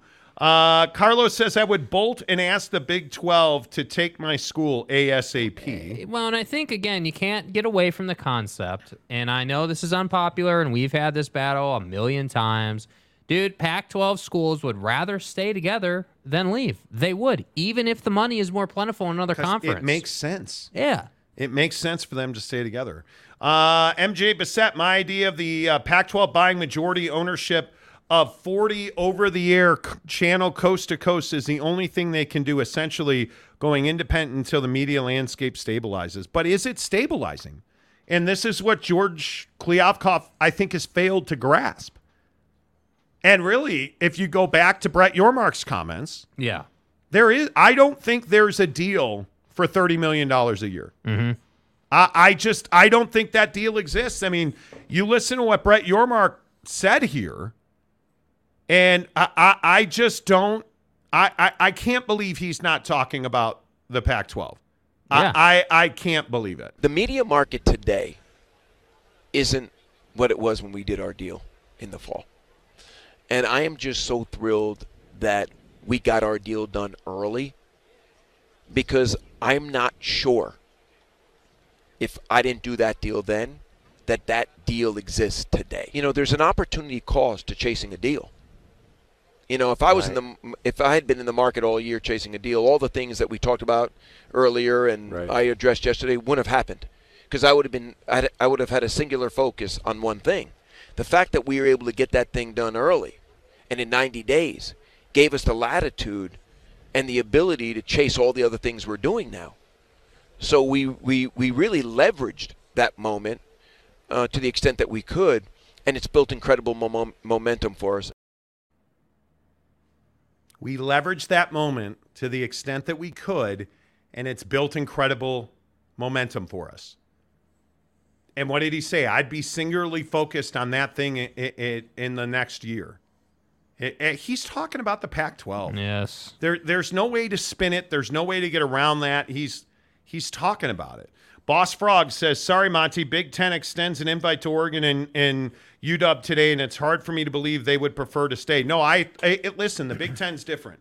If you're getting $100 million from the Big Ten, you're going. Yeah. If you're getting $50 million from the Big Ten, you're going. I just think the concept that you just have to be aware of, nobody's saying that, hey, if Oregon was offered $100 million, they're staying. We're not saying that. What we're saying is that short of that, they want to stay together, meaning that, hey, they like the... And again, all kinds of people in the Pac-12, presidents, chancellors, ADs, have talked about this. Hey, we like the educational fit. We like what's called the group of schools that we have here that kind of work together, and the synergy is good. Yes. From an academic standpoint, and obviously from a travel standpoint, too. Don't die. Yeah, don't die, right? From a travel standpoint, too, you're not flying across the country, which is really nice. Yep. Greg Swaim. Greg, I don't want to think about Heather Dinich and Kirk Schulz as a union of two people who share great affection for each other physically. Honestly, that's our stroking, guys. I don't need that in my life. I don't need that in my life. Come on, man. Sign a 3-month grant of rights, says George Kliavkoff. No. That's right. JK, Greg Romano, who are your sources? Because Greg said 3 deals worth $10 million are worth 1 deal worth $30 million. God, you are incredible at math, bro. They are. I don't disagree with that, but the other thing that nobody wants to talk about is you got to find a way to get those 3 people to work together. ESPN, Apple TV. Who's the third? Like, how much? By the way, again, I just ask. Okay, cool. You got ESPN and Amazon. Who's the third? Yeah, how many games are there? Well, right now there's only 5 games a week. And if we're being totally honest about it, a year from now, there are really 3 games a week of consequence. Whoever Oregon's playing, whoever Washington's playing, and whoever Utah's playing. That's it. Yeah. And if they're playing each other, it's like 1 game a week. Yeah. So you need to provide your linear TV people a game. Your streaming people, who are probably your big money, get tier 1. So that's your best game. Your linear gets tier 2. Who's the third party paying $10 million for a third? Like, what's the third game? Oregon State and somebody?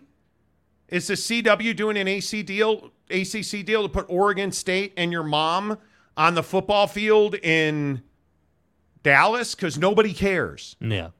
Nobody wants to. Nobody's watching Oregon State in Dallas or in Florida or in Chicago. I guarantee you that's not happening. Yeah. So I'm asking a legitimate question, Greg Romano. Legit. If it's 3 people, 3 outlets, $10 million each every year, first of all, you really think there's 3 media companies in this country willing to pay them $100 million a year? Because that's what it breaks down to at this moment in time on July 18th. If schools are getting $30 million, that's $100 million per media partner. Which, by the way, our sources in the TV industry network have told us time and again, ESPN's not going over $90 million. They're a hard stop at $90 million. Yeah. So who are the 3 people paying $100 million? Because Amazon only ever wanted a Friday night game of the week, right? Apple TV and Jim Williams and I were messaging back and forth this morning, and he was like, hey, by the way, don't forget, MLS produces games on Apple TV. Okay, cool. So you're telling me the Pac-12 is going to pay to produce its own games and then put them on Apple TV, which we've talked about in detail on this show? Come on, man. That doesn't make a lot of sense. That does not make a lot of sense. Oliver Crooms. Well, hello, sir. Thanks for the tip. Gives us $10. Appreciate you. Headline 27 to 35 annual branded and performance-based linear and majority stream. Most linear guarantee up to top 10%. Other performance-based measure. Big 12 gets bottom 1 to 2 P5 schools, my opinion. Well, if it's 27 to 35 annually, nobody's leaving the Pac-12. Nobody's leaving the Pac-12. Yeah. Because, again, I will just say what I've been told repeatedly, consistently by multiple different sources. 25 million, nobody's leaving. Now, much to Boss Frog's point, if the Big Ten swoops in and says, hey, Oregon, we'll give you 50 milli. See you tomorrow. Yeah. We'll be there. We'll move, hey, Autzen Stadium will fit on the back of a flatbed. We'll move it out to Evanston. Pack this thing up. We're out of here. Screw Northwestern. We'll take their place. Right? Like, in all seriousness, you're going to go. If Oregon, Washington, Stanford, and Cal each get $50 million, they're gone. But what's the likelihood of that? Okay, today, not much. But here's the point. If you're getting 27 to 35, why are you leaving? Why would any school leave the Pac-12 to go to the Big 12? What sense does that make? You're going to break business relationships. You're probably going to burn bridges because people are going to be pissed. And you're doing that for maybe less money? That doesn't make sense. Yeah. That, with all due respect, Oliver, that just, to me, that doesn't make a whole lot of sense. That doesn't make sense. And donuts. ESPN equals cherry picking the best game. Who wants to pay for crumbs? It's true. What I'm saying. Truck Stop Gumby says, by the way. Okay. Maybe Enron Lopeman says, yeah. Hey, By the way, Saul Goodman says. Okay. Greg Swaim. For all those Arizona State fans who keep spouting that Arizona can't leave without them, remind me how often I heard same about OU or Oklahoma State and UT and A&M. And from what our sources in Arizona have told us, and this is not new, we've reported this on the show multiple times, and we talked to somebody on the Board of Regents in Arizona, Arizona's free to go and do what they want to do. But the Board of Regents will make it as difficult and as expensive as possible, because the Board of Regents recognizes what all of us recognize. Yeah. Arizona and Arizona State are better together. They have more leverage. And Arizona State would be stupid to stay if Arizona leaves. Yeah. Bottom line. Greg, you're not wrong at all. I would agree with that. C. Kaufman, Monty, you remember what happened to the Big East when they said no to ESPN? What's the Big East? Dude, I'm telling you, saying no to ESPN is bad business, bro. It is. It absolutely is. Greg Swaim, no one is going to pay $10 million per Pac-12 team for Tier 2 and 3 games. Nobody is paying $100 million a year for Tier 3 of ESPN. Yeah. Or of the Pac-12. ESPN's not doing that. That's why I said, like, we can sit here and we can play this game, you guys, where we build Pac-12 TV deals or media rights deals. Like, we can play that game. This isn't the SEC where every game matters every single weekend. Right? Like, you think about Tier 3 in the SEC. I mean, take your pick of what Tier 3 would be. Yeah. Do you know how many teams qualify for that and how important those games are? Right? Like, I don't think that it's... I don't think it's a thing that, yeah, I don't know. I could be wrong, but I think in my opinion, I think that the SEC and the Big 12 have multiple tiers of quality games. Yep. This year, next year, 5 years from now, they have multiple tiers of quality games.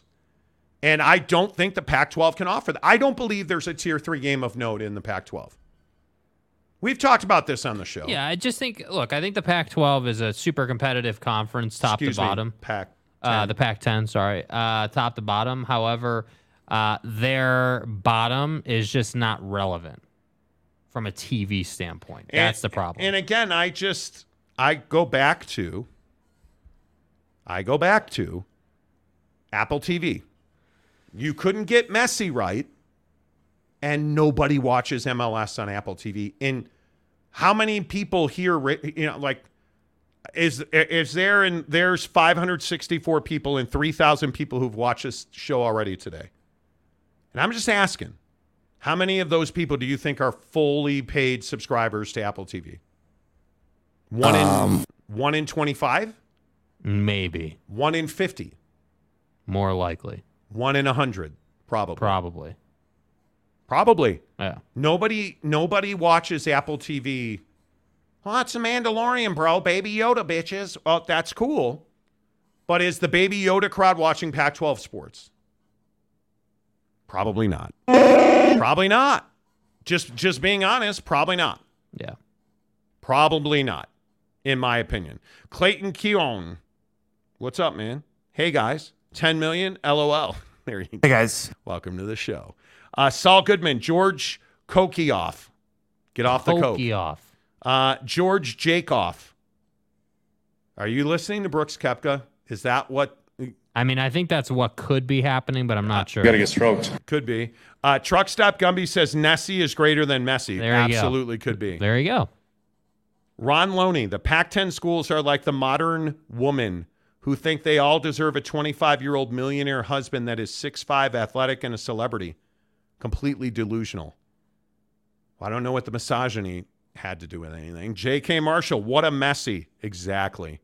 Fat Jesus, all Pac games are quality games if you have super low expectations.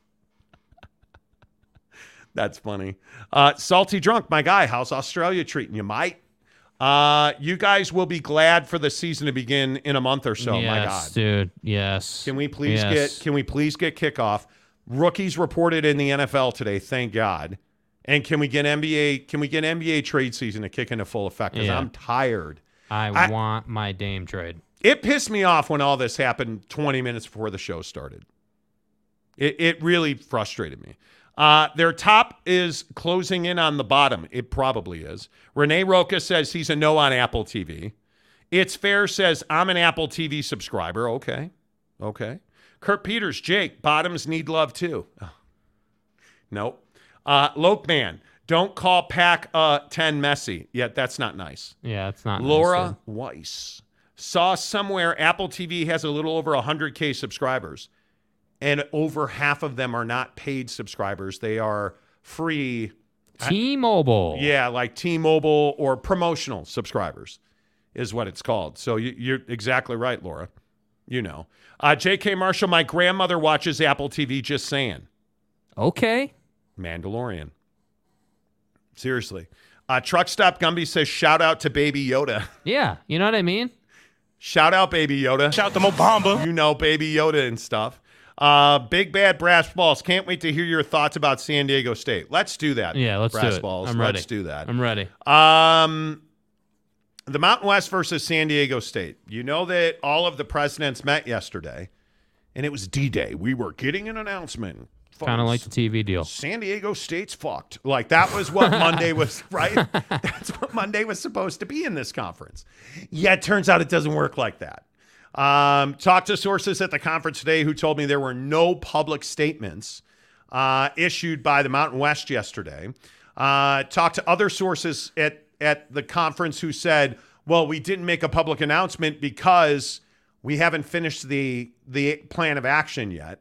And from what I understand, they're trying to figure out how much money they're going to withhold and how much money they are legally allowed to withhold and what their legal ability is to punish is a strong word. Sanction is likely the right word. The Mountain West is trying to figure out what sanctions are available to them and what tools they can use to sanction San Diego State by the terms of the Mountain West grant of rights and the membership charter. That's what the issue in the Mountain West is. They're not making a public statement because there is no public statement to make. Yes, the presidents met, we're told, for 3.5 hours by video conference, but there was no decisive answer as to here's how we're handling this. Most of the presidents are in lockstep that there needs to be sanctions levied against San Diego State for their disrespect and their, and I think people have been using the word treasonous. Let's not get carried away, but their damage done to the Mountain West Conference. And I think that's the first part of it. But I also think there is a large part of the sanctions they're trying to figure out to deter others from doing the exact same thing. Because what San Diego State did is they played themselves. Right, and San Diego State wants to come out and talk about how, well, you know, their J.D. Wicker, their athletic director at San Diego State, wants to talk about how he'll be somewhere. Not sure, will it be the Big Ten or the Big 12 or the Pac-12, 10, whatever it is, Jed. Pac-10. The point is that they said they were gone, and they disrespected the conference. And Adela De La Torre, who apparently is not one of the most popular presidents in the conference at this moment, disrespecting the conference by saying that there's a pro rata that San Diego State deserves, and then disrespecting the conference further and taking the other members of the conference for granted, not as partners, but as just in existence, by saying we need a payment plan, we want to pay less. Hey, by the way, you can keep our money from the tournament. Well, we're keeping your money from the tournament anyway. So now what the members of the Mountain West, I am told, are trying to do is to figure out what tools they can legally apply to sanction San Diego State. And Jake, I think that's exactly what they should do. There was no reason to issue a public statement yesterday. Yeah, and I think that this is exactly, like you said, it's exactly what they should do. San Diego State has, unfortunately, made their bed, and now it's time to lay in it, as the saying goes. And I think that San Diego State needs to pay a proper fee. You can sit here and try to spin and try to storytell and try to scheme your way back into the conference without a financial penalty. But the reality of the situation is you did give notice. You followed perfect protocol. A plus B equals we're out of the conference. In the way you gave notice, you wrote a letter, you copied all the presidents on it, and you put Gloria Nevarez on it, obviously. And that's what you have to do to properly give notice. Like, so, to the letter of the contract. Yeah. And then you want to sit here and be like, oh, yeah, we didn't actually give notice. And so that's where, like I was saying yesterday with this topic, I think the Mountain West needs to be very cognizant of the fact that they will look weak, they will look foolish, they will look silly if you do not financially penalize San Diego State for coming back into the conference. Because, again, yeah, this is a totally unique situation, right? We don't see this a lot with teams sort of moving or whatever. I mean, we see, like, you know, with OU and Texas. The only conversation was, hey, how are we going to get this exit fee negotiated? And they wind up paying somewhere in the neighborhood of 60% of that fee. This is different because San Diego State left the conference and now is trying to claim they didn't leave the conference and wants back into the conference. So we don't really see this a whole lot, which is why I say the Mountain West has an opportunity here to prove a point. And if you go out and you penalize them, not to an extreme, I don't think it should be some ridiculous fee, but it needs to be a proper fee. It needs to be, you know, in my opinion, $1 to $3 million to get back into the conference, and we keep the $6.6 million that you're allegedly owed or whatever, and we call it a day. That's what it should be, because you left the conference, so that money is not yours anymore. That's our money now because you left the conference. So we'll cut you a break and charge you $2 million to get back in, let's say. But that's it. I don't think it's proper. I think what the Mountain West should do is say, hey, we are keeping your NCAA tournament money, because I think one of the things they'd like to do is withhold that money.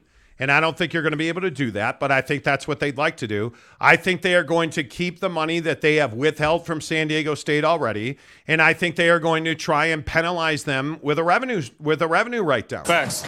Because, when you're only making $4 million a year in the conference, because that's what the TV deal is about, like it doesn't make sense to me for San Diego State to have acted the way they acted. They completely blew this thing up. Yeah. And by the way, I still maintain, well, how do you fix this situation? You merge with the Pac-12. Yep.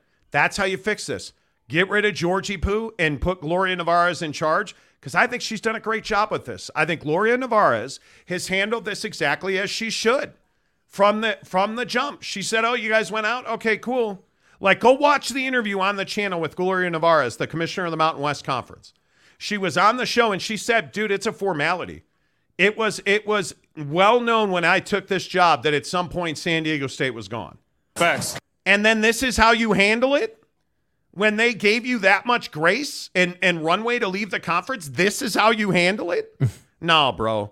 Like, I just don't think that you can allow this to happen. Well, and it's rather incredible that they would make this kind of mistake on the heels of getting Snapdragon done. Because, again, that's not some basic, simple, cheap little side project. No. I mean, that's, you paid a lot of money to do that. And again, I'm not saying that they went broke doing the Snapdragon build and renovation and all that good stuff. No, but they have debt load. But, yeah, I mean, you have debt load, and that's kind of the essence of financial health, right? I mean, we all go through times where we're in a surplus and like, again, like look at our country, right? Sometimes we're, in the 90s we were in a surplus and now we're in massive debt. I mean, it's the same thing. And I'd love to hear your thoughts in the comments about this, but Jake, what would you do if you were the Mountain West? I would keep the money that you've withheld from them and I would write them down for a year. Yeah, absolutely. And I think it's proven a point. And that's why I say I think, again, on one hand, the Mountain West has to save face and really prove a point here. Hey, you can't just do whatever the hell you want to do. There are consequences for the decisions and the actions that you do. Treat us like this and you take us for granted, there are consequences for your action. But on the other hand, I also think you could look foolish if you go to the extreme in what I would say disciplining them or sanctioning them. Sanctioning is the proper word.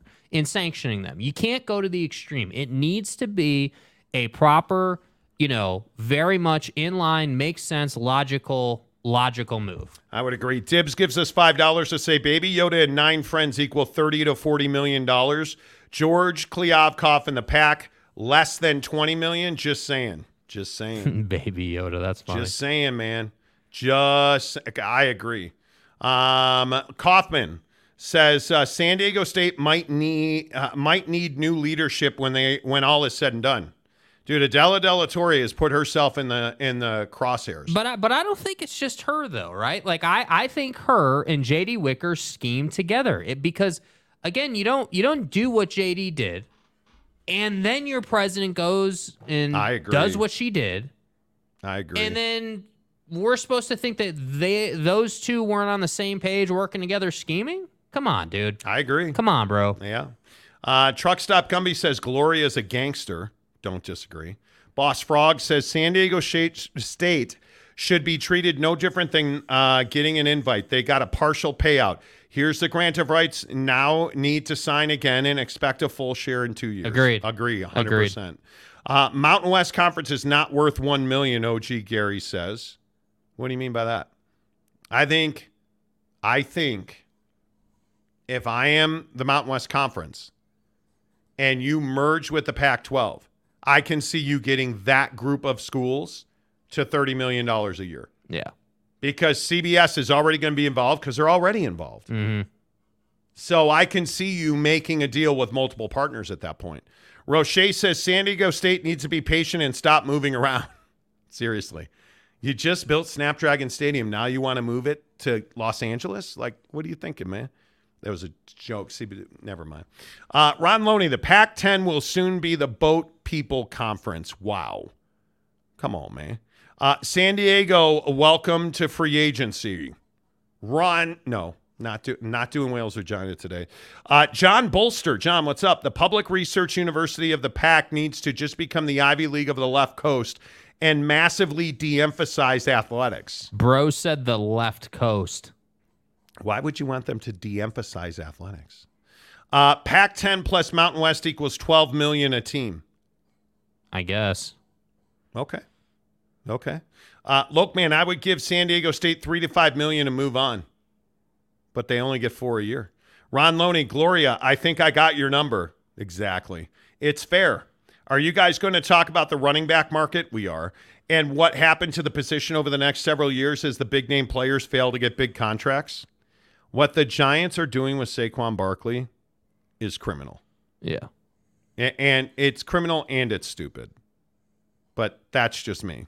I can be wrong.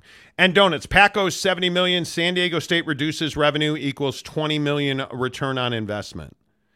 Yeah, but don't forget SMU is going to pay $70 million to, you know. That's what the radio wizard in the Great Northwest said. Right. Behind the curtain. Aaron Wilson gifted a membership to Taylor Smith. Let's go, baby. Let's go. Appreciate you. Make sure you guys hit the like button. Here on the Monty Show, where, as always, we are presented by The Advocates, theadvocates.com. You guys, The Advocates are doing an awesome thing. They are trying to help homeless kids get to school with the gear they need. And it was, I was really looking into what the program entails. And it's hard to read the details, I'll be honest with you. The Road Home, who is one of the foremost homeless advocacy groups in the country, partnering with a power legal firm like The Advocates, because there are kids in this country who don't have shoes and socks. They're asking for donations at Advocates Donations on Venmo because they're trying to provide kids multiple pairs of underwear for school. Think about that. I have a drawer full of Under Armour boxer shorts. You're welcome. Now you have a visual. Whatever. There are kids in this country who don't have a pair of underwear. There are kids in this country who don't have socks, who don't have what they call sturdy shoes. They want to give them multiple pairs of pants to wear because some kids don't have pants. They only have shorts, and some kids just have a pair of pants. Think about your 10-year-old child going to school every day in the same outfit. And that means maybe underwear or not, maybe socks or not, but the pants and the shirt are the same every single day. How's he going to be treated? How's she going to be treated? We can do something about that. We can donate to the advocates who are working with the Road Home to make sure that kids have the clothing, the bare necessities. We're not talking about AirPods and cell phones, dude. We're talking about pens and paper, socks and underwear, pants and shirts. Like, these are the things that our kids are struggling with in this country.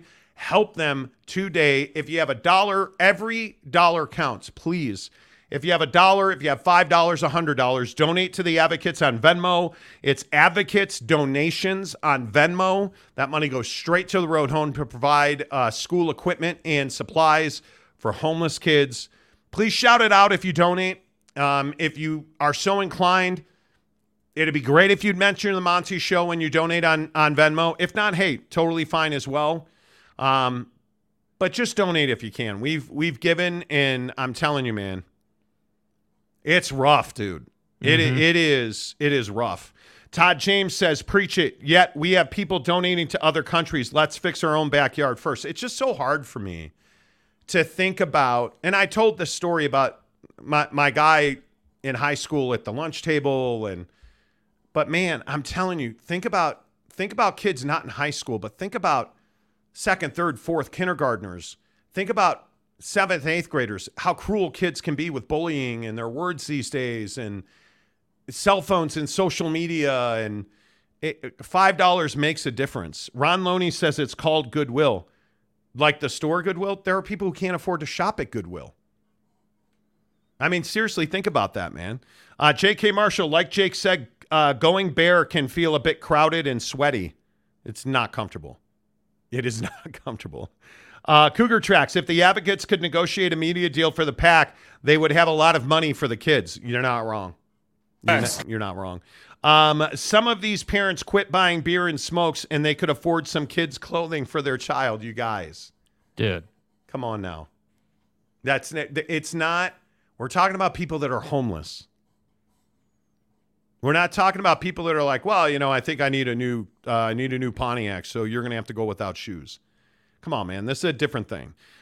Thanks for getting me through the Facebook dry spell, NFL or football dry spell. NFL preseason starts in a couple of weeks. Send donuts. Thank you for the $5. Appreciate Which comes you. First, a media deal or NFL preseason? Stop. Hey, you start talking shit. What comes first? Guys. The 2024 presidential election or a Pac-12 media deal? Guys. Not a bad question. My best friend in elementary was that kid. We would pool our milk money to pay him to eat bugs on the playground. Like, that's what I'm talking about. Jeremy Callahan, exactly, Monty. Goodwill doesn't give stuff away in the store, and their stuff has been getting more expensive. Dude, do you guys understand? Kids are homeless. Yeah. Like, I know, and I'm not judging anybody, but we're really, all of us watching this show are in the 1% globally. There's no question about that. If you have a smartphone and you're watching YouTube, you're in the 1% globally. That's just a given. Think about kids who've never had a cell phone. Think about kids who don't have AirPods. Think about kids who don't have multiple pairs of shoes, who sleep in cars or homeless shelters. Those are the kids we're talking about. These aren't parents who are buying $12 packs of smokes instead of shirts for their kids. The social pressure that our young people in this country face, you guys, I mean, like, honestly, this is not about politics. This is not Republican or Democrat. This is human to human. We're talking about kids. They're innocent. And every day that they don't have shoes, socks, and man, we have kids going to school without underwear. Think about that, man. Would you want your kid to go to school without underwear? And the way this program works, because we're a national show, the Advocates have an office where you walk into their office and you pull a little piece of paper off the wall, and it's got a list of items that are needed for a particular child. Fulfill that list and you bring it back to their office. But we're a national show, so we know we can help. And so the Advocates have Venmo so that you can Venmo and make a difference for them. That's what we're talking about. Advocates donations on Venmo. Let's leave the politics out of it. Our dollar is becoming worthless. We're all about to become homeless. Force Ghost Fabio says, dude, wrong show. I challenge all you awesome casuals to match your super chat with a donation for the kiddos today. We should do, and maybe we do that Friday. I don't know. Maybe we should do a day. I'll get one of the Advocates to come on and talk about it. Like, you guys, this is a big fucking deal. Yeah, like, I mean, what we should do is, because we have our usuals that will super chat us, what we should do and is, we really appreciate everybody who does that. It helps the show immensely. On Friday, we should take, or you guys, not us, because we don't take it, but you guys, what you should do is you should take your super chat that you would give us, make the donation, then screenshot that you made the donation and DM it to us. We'll put it on the show, and we can just get the momentum going. Because there's no reason. I mean, again, I don't know where we're at in stats today or views or whatever, but you know, we get 3,000 to 5,000 views every show now. So yeah, we're like almost 4,000 views today. Bro, I mean, if every person or even half the people who watch this show today just gave $1, you can see what that kind of impact would do. It'd be huge. Mike Smith, how about getting Buckshot and Blade HQ to donate to a child charity as well? I will absolutely help. I will absolutely try to get that done. I will try to get that done. Ron Loney, if you can't afford, come, guys, you guys, stop. We're not attacking parents. Yeah. This is what we cannot do. We cannot attack people. We've got to stop doing. We've lost the ability to communicate in this country, man. We're talking about helping kids. Yeah. We're not attacking their parents. We're not doing that. I'm talking about basic necessities for kids. And listen, if that's a turnoff for you, I apologize. Come back tomorrow. I understand and I appreciate it. Carlos says, you're right, Monty. There's a guy at my postal station. He was on the news and him and his family live in a van. He has a special needs teen and the guy rides his bike to work and starts his shift at 7 a.m. Damn. There aren't people trying to be homeless. Nobody's like, yeah, you know what? I need a new pair of Jordans. Jordans are my rent. Like, do you guys understand how many people, like last Christmas when we did all those Christmas donations, do you understand how many people reached out to us? And we met a bunch of people and gave them Christmas gifts for their kids. Do you know how many people cried in front of us? Do you know how many people are humbled by the fact that they can't afford Christmas because they're trying to pay their rent? Yeah. And we're sitting here indicting parents that should be snipped? Come on, man. Come on. Shooter Texas says, don't apologize. Never apologize for helping kids. They're innocent. They're innocent. Michael Peck says, regardless of the parent's situation, it's not the kid's fault. Let's help them out. That's what I'm saying. Yeah. You know what I mean? Cougar Track says, can we super chat the money to you guys? Sure you can. Absolutely. MJ Bassett, disappointing so many mean-spirited people in the chat. Wow, just don't donate. Yeah, that's what I'm saying. If you don't like it, don't donate. You know what I mean? Like, that's crazy to me. I'm sorry, where is the link? I'd like to make a donation. Right here. Advocates Donation on Venmo. Just go on Venmo. It's Advocates Donations. That goes right to The Road Home. And listen, just if you just want to be anonymous, you can do that on Venmo. Whatever you want to say. But in there, just say, hey, for homeless kids. That would be fantastic if you guys would do that. And maybe on Friday, let me work with the advocates. I don't want to steal their thunder. Or I'm not trying to, like, hijack their thing. I just want to help kids in our communities. Because that's what the advocates are about. They really work hard to support their communities, you guys. Like, yeah. Let's not focus on parents. Thank you, Kevin Motti gives us $19.99. Thank you.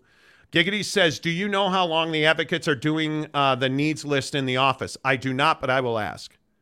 I will ask for certain. Todd James, well, if you have something nasty to say, preferably make it in a super chat so they can get paid to read it. That's what I'm saying. OG Gary, I grew up mad poor, and because of donations, we got a full bag of Christmas donations. I'm now in a position where I'm making over $120,000 for sure. Donating on Friday's show, would love to pay it back. Let's do it. Yeah, let's do it on Friday. We'll put something together. We'll have the advocates on, and let's see what we can do. Saul Goodman says, greed of those same companies who build homes and businesses to people who can't afford them. Give to charity. Hypocrisy. Well, there's a lot of that. No doubt about it. Maury Alvarez says, where is Football at 50? Monday. Football 50 will be back full-time on Monday. Rick Olson says, is there some kind of accountability to where the money goes? It goes to The Road Home. And it is specific. This program is called Apples. And you can go on the Advocates website. It's on their Instagram. It's on their Facebook. It's on their website, theadvocates.com. And you can read all about it. You can message with them on their website if you don't want to send to a Venmo. Message on theadvocates.com, and you can chat with an attorney 24/7 and say, hey, heard about the Apples program on the Monty Show. What's it all about? And they will hook you up. They're great people. Trust me when I say that. Jeremy Callahan says, football at 50. Truck Stop Gumby wants the music. By the way, it's way too much at $78 per month. What's 70? He says, I do YouTube TV. I got what you're saying. Oh, okay. Yeah. Jason, can we help build a tent on Skid Row for the Pac-12? Wow. Cold, bro. Cold-blooded, you guys. Damn. Cold-blooded, you guys. Thank you, Cougar Tracks. Appreciate that. Phenomenal. All right. I got a little rough, man. Yeah, I got a little intense, dude. That did get a little intense. Got a little intense, man. I'm surprised, real quick, 30 seconds on this. I'm surprised that we cannot separate our vitriol for, because there are bad parents in the world, there's no doubt. Mm-hmm. Our vitriol for lack of parenting versus the innocent kid who is the victim of that. I'm surprised, and not all of us, I'm surprised there's so many people who want to attack the parents and forsake the child. Like, give the child a better chance than what their parents are providing for them. You know, bullying is such a school's hard for kids, dude. Yeah. School is hard for kids. I'm telling you. School is hard for kids. The Monty Show, as always, is presented by our friends at The Advocates. You know them on a daily basis as the best injury attorneys in the business at theadvocates.com. I was involved in a hit-and-run accident. My chiropractor recommended me to The Advocates. They completely took care of everything. Now that my case has been settled, I feel like I can go back to my normal life, all thanks to The Advocates. The Advocates at theadvocates.com, the best injury attorneys in the business. Chat with an attorney live online for free. See, because you don't pay The Advocates unless and until they win your case at theadvocates.com, UtahAdvocates.com. Hour number 3 of the show. A lot of you are in. Jeremy Severe says, be the one that makes a difference in someone's life. Yes. Yeah. Carlos says, no one comes up on their own bootstraps. We all need help at one time or another. Absolutely. It's true. Absolutely. Saul Goodman, some people need condoms, not the kid's fault. That's exactly right. It's not the kid's fault. It just isn't. Let's see. Cy Kev says, if you haven't replaced your smoke detector batteries since the Pac-12 saga started, it's time. Damn.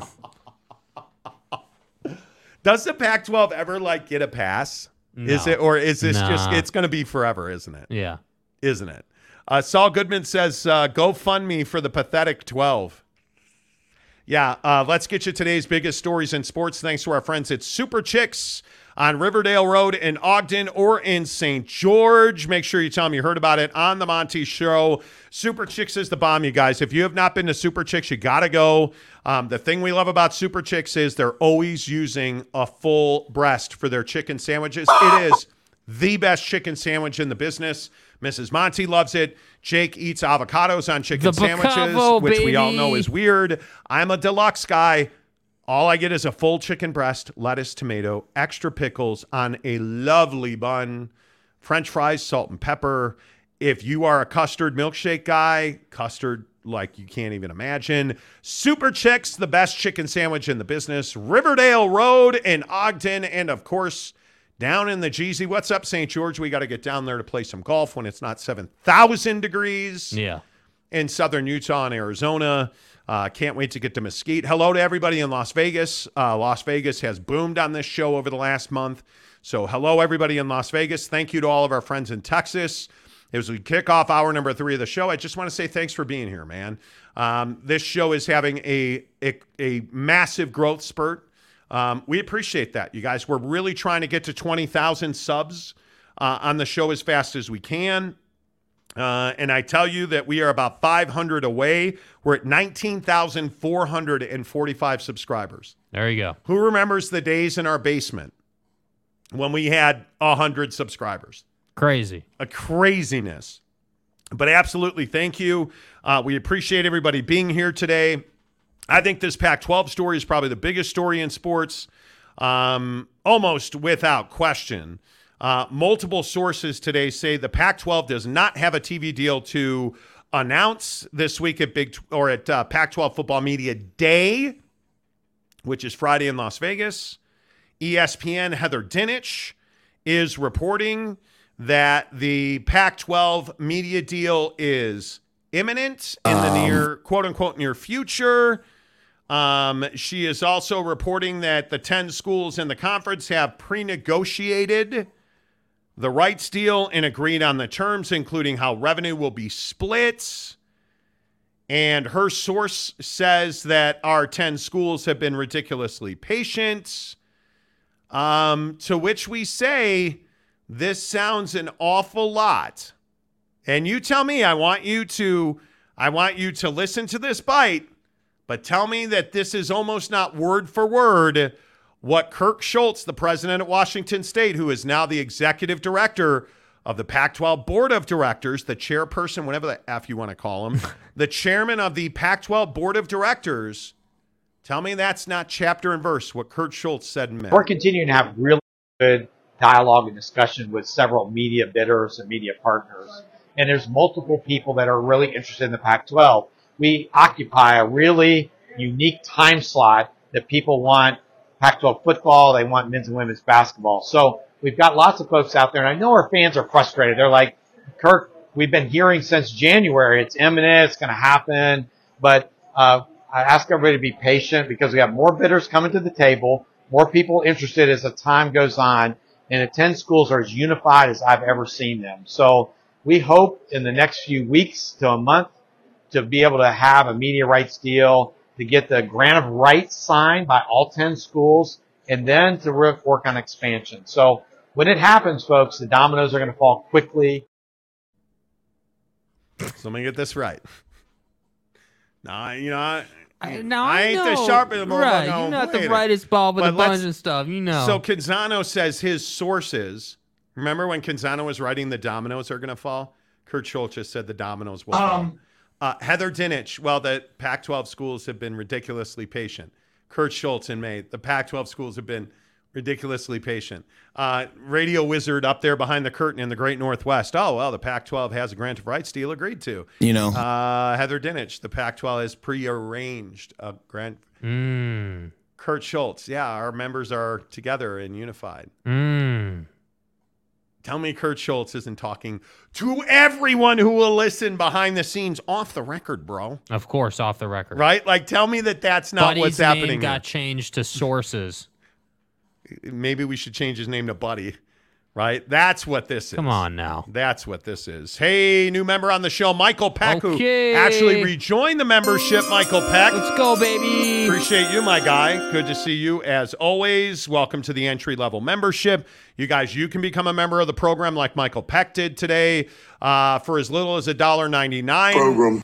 Which gets all your comments highlighted and supports the show. Or for $9.99 a month, you can become an exclusive member of our Instagram chat group, which today the talk was who's got the best Irish whiskey. And we all know it's Jameson. Damn good. It was really, it is Pac-10. Right. Really good. So Michael Peck, welcome back to the membership. Appreciate you. Saul Goodman, the guy from Wazoo, is outrageous. It's ridiculous. Well, and I just think it's incredible, like the messaging, the verbiage. It's the same. It's verbiage, please. Like you like it's incredible. So Heather puts out this story today, and it kind of hit us like, hey, like, yeah, we've heard this before. And then you start thinking about what other people have reported, and it is chapter and verse what he's been rolling out, what Schulz has been rolling out of Washington State. So that's why I say, like, unfortunately for Heather, like, it's not personal, and I do think, I firmly, in my heart of hearts, I believe that she does outstanding work. But it's very clear to me, based on the quotes that she has in that article, that she's talking to him, because that's what he says. It can't be a thing where you write an article with certain quotes that basically have the same words, used the same way, and then I can play a video off of that story, and it's the same words the same way. You can't do that. That's a problem. It's a huge problem, and I think when you look at what's going on, I think that's a deal. The San Diego State situation today that we detailed for you very clearly. Whale's vagina is not in a good place. Mm-mm. And I don't know how you fix this with the Mountain West, who presidents met yesterday, but there was no resolution because they are trying to understand what tools are at their fingertips to sanction San Diego State. So I would expect within a short period of time, we will have an announcement from the Mountain West, but I would not expect that to be, I'm not going to do it. The Mountain West will announce it in a timely manner. Oh, it's not imminent? Look, Heather Dinich, take it easy. And then there are the running back wars in the NFL that we have to get to because Saquon Barkley, Josh Jacobs, are among the two running backs, as well as Cowboy running back Tony Pollard, who did not come to a long-term deal with their clubs and will now have to play on their 2023 franchise tenders. The Giants offered Barkley an increase this year that could have gotten him to $14 million per season. He turned it down. And I think he was smart to turn it down. I think this entire situation in the NFL, and Tony Pollard with the Cowboys, I understand he's hurt, but you cut Ezekiel Elliott for Tony Pollard. Yeah. And are you really telling me that you're not going to sign Pollard to a long-term deal? Are you really telling me that the Las Vegas Raiders are not going to sign Josh Jacobs to a long-term deal? And I guess the question is, have running backs lost their value in the NFL? And Jake, I think the answer is yes. Well, yeah, because I think the NFL is no longer a ground and pound league. I mean, obviously running the football puts you in really strong positions as an offense. And when you're playing from 2nd and 4, because you were able to run it on 1st down, that's obviously a great thing for your offense. But I think the premium is obviously going to quarterbacks. And I look at just how much money some of these teams are giving their quarterbacks, and it makes sense that they're going to have to cut in other areas. And so, you know, you look at Daniel Jones and the deal he's on, you look at some of these other situations, and I'm not surprised that, you know, some guys in the league who historically, Saquon Barkley 5 years ago would have got paid. No problem. You'd have got the Brinks truck. But now the league is a little bit different. Owners and GMs, I would guess, are tired of their running backs being hurt constantly and popping ACLs and all these injuries. And they would rather invest in a quarterback, really you need 2 wide receivers at least, in my opinion, to be a dominant offense, but at least 1 wide receiver. Look at the Titans and DeAndre Hopkins, right? The Titans are out here investing in wide receiver talent. So I for me, I guess on one hand, I'm not surprised, but it does give you a bad taste in your mouth to say, hey, we're not going to pay Saquon Barkley, even though he's one of the best backs in the league and can break a game wide open on his own. So, but let's call it what it is. This is no longer a 500 carry league for running backs. It's not. That's not the way this game is played. Linebackers and defensive linemen. Notice Aaron Donald had no problem getting paid because he's one of the most dominant defensive players in the history of the NFL, and he's a guy that ends careers, right? So when you're in a league where the quarterbacks and the wide receivers are making the money, hell, look at Netflix renewing quarterbacks already for season 2. This is a quarterback-driven league. Yeah. Football has become a quarterback-driven sport at the college and professional level. And I think when you look at a guy like Josh Jacobs, he led the NFL in rushing last year. There has to be a happy medium between those two, right? At some point, there has to be a happy medium. Yeah. I look at a guy like Tony Pollard. He put up big numbers for the Dallas Cowboys last year to the point where you were able to eliminate Ezekiel Elliott. I look at Saquon Barkley. This is the one that's head-scratching. He's back off of a knee injury. He was one of the best offensive weapons in the league. All 3 of those guys catch the football well. That's the part that's head-scratching, because I also think you look at a guy like Austin Eckler, who plays for Whale's Vagina in Los Angeles because they share a place – a small bedroom, really it's a studio apartment out back of the Rams stadium. You look at those kind of guys, and I say to myself, like, how is Josh Jacobs, who ran for 1,600 yards and 12 touchdowns, how are you not wanting to pay that guy? How are you not wanting to pay Saquon Barkley? And when you look at Saquon's stats, he came back and gave you a career year off of a knee injury last year, 1,300 yards, 10 touchdowns. Like, and by the way, the guy doesn't turn the football over. And yet you won't pay him. And you still throw him the football almost 100 catches, 91 catches on a career high. Last year he had 57, and he was only targeted 76 times. That's not his problem. That's the offense's problem. Yeah. He's shown you, Saquon, over his career, he can be a prolific part of your offense in both the passing game and the running game, yet you don't want to pay him. And that's the thing I don't understand. If you don't want to pay Derrick Henry because a guy is just too physical and at some point that ass is going to get caught, okay, I get that. But is Is he really a guy when you look at Derrick Henry? Is that a guy who you truly don't want on your team? Is Nick Chubb a guy that you don't want on your team? Is Miles Sanders in Philadelphia a guy that they're eventually not going to want to pay?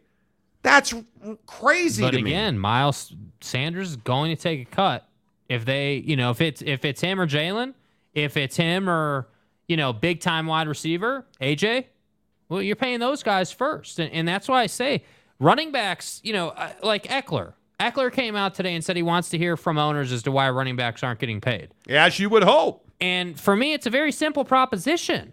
You're no longer one of the primary positions in the league getting the job done. Now, if you want to make a case, hey, pass pro, I can catch it in the flat, I can also, own a linebacker in the A-gap. Like, I can do all these things that make me an elite back. And then you want to be upset. I understand that. But the reality of the situation is, it's quarterbacks and it's wide receivers. And now, frankly, it's tight ends, not running backs. I completely disagree. Well, I think the teams, this is Dalvin Cook getting away from Minnesota. You are paying for the sins of Jerry Jones. Mm-hmm. When you overpay a guy like Ezekiel Elliott and you find a solution in Tony Pollard, and now you don't want to pay Tony Pollard because you overpaid Dak Prescott. Yeah, it's true. You're not managing your money well. Derrick Henry is in the prime of his career. And I agree with what he tweeted today. Just take running backs out of the game then. Because if you're not going to pay them and you're going to leverage them, yet you don't want to pay them. Austin Eckler, I agree with Los Angeles not wanting to pay Austin Eckler. You should have let him go to market then. But here's the problem. You can't replace his production. You can't replace everything he does for you, yet you don't want to pay him. Yeah, I would not acquiesce. If I was a running back in this league, I would not acquiesce at all. I would not. Todd James, running backs are plentiful, especially with injuries. I'd like to see the plentiful running backs. Yeah, I think let's not be foolish here, respectfully, Todd. I think that Saquon Barkley is not plentiful. You don't have 15 Saquon Barkleys in the league. You don't have...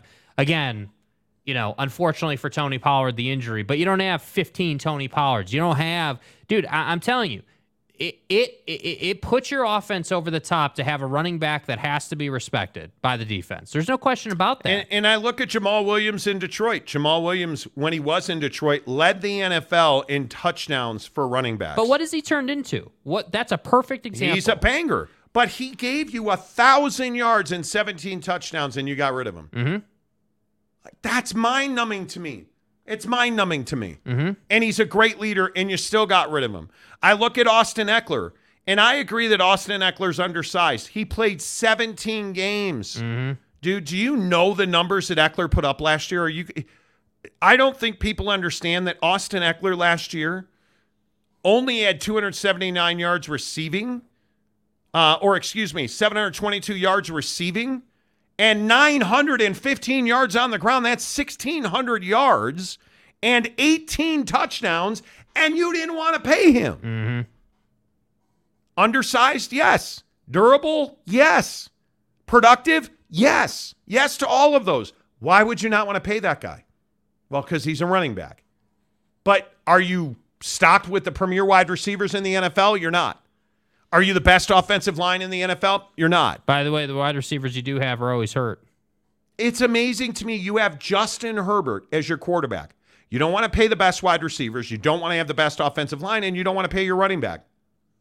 What message are you sending to Justin Herbert, who, by the way, you still haven't paid your quarterback? This is the issue. And you look at the teams that we're talking about. The New York Giants routinely make these mistakes. Routinely. Odell Beckham Jr., okay, headache, problem, but he went on to win a Super Bowl in L.A. Okay, Saquon Barkley. You let Saquon Barkley go, that's one you don't recover from. You want to pay Daniel Jones all that money? Knock yourself out, dude. Saquon Barkley's the guy you should have paid. Facts. Saquon Barkley deserved it. You look at the attempt numbers from last year, rushing attempts last year, it's Henry, They don't want to pay him. Jacobs, they don't want to pay him. Nick Chubb, they don't want to extend him. Saquon Barkley, Dalvin Cook last year. Dalvin Cook played 17 games, 264 yards, 1,173 rushing yards. They don't want him on their team anymore.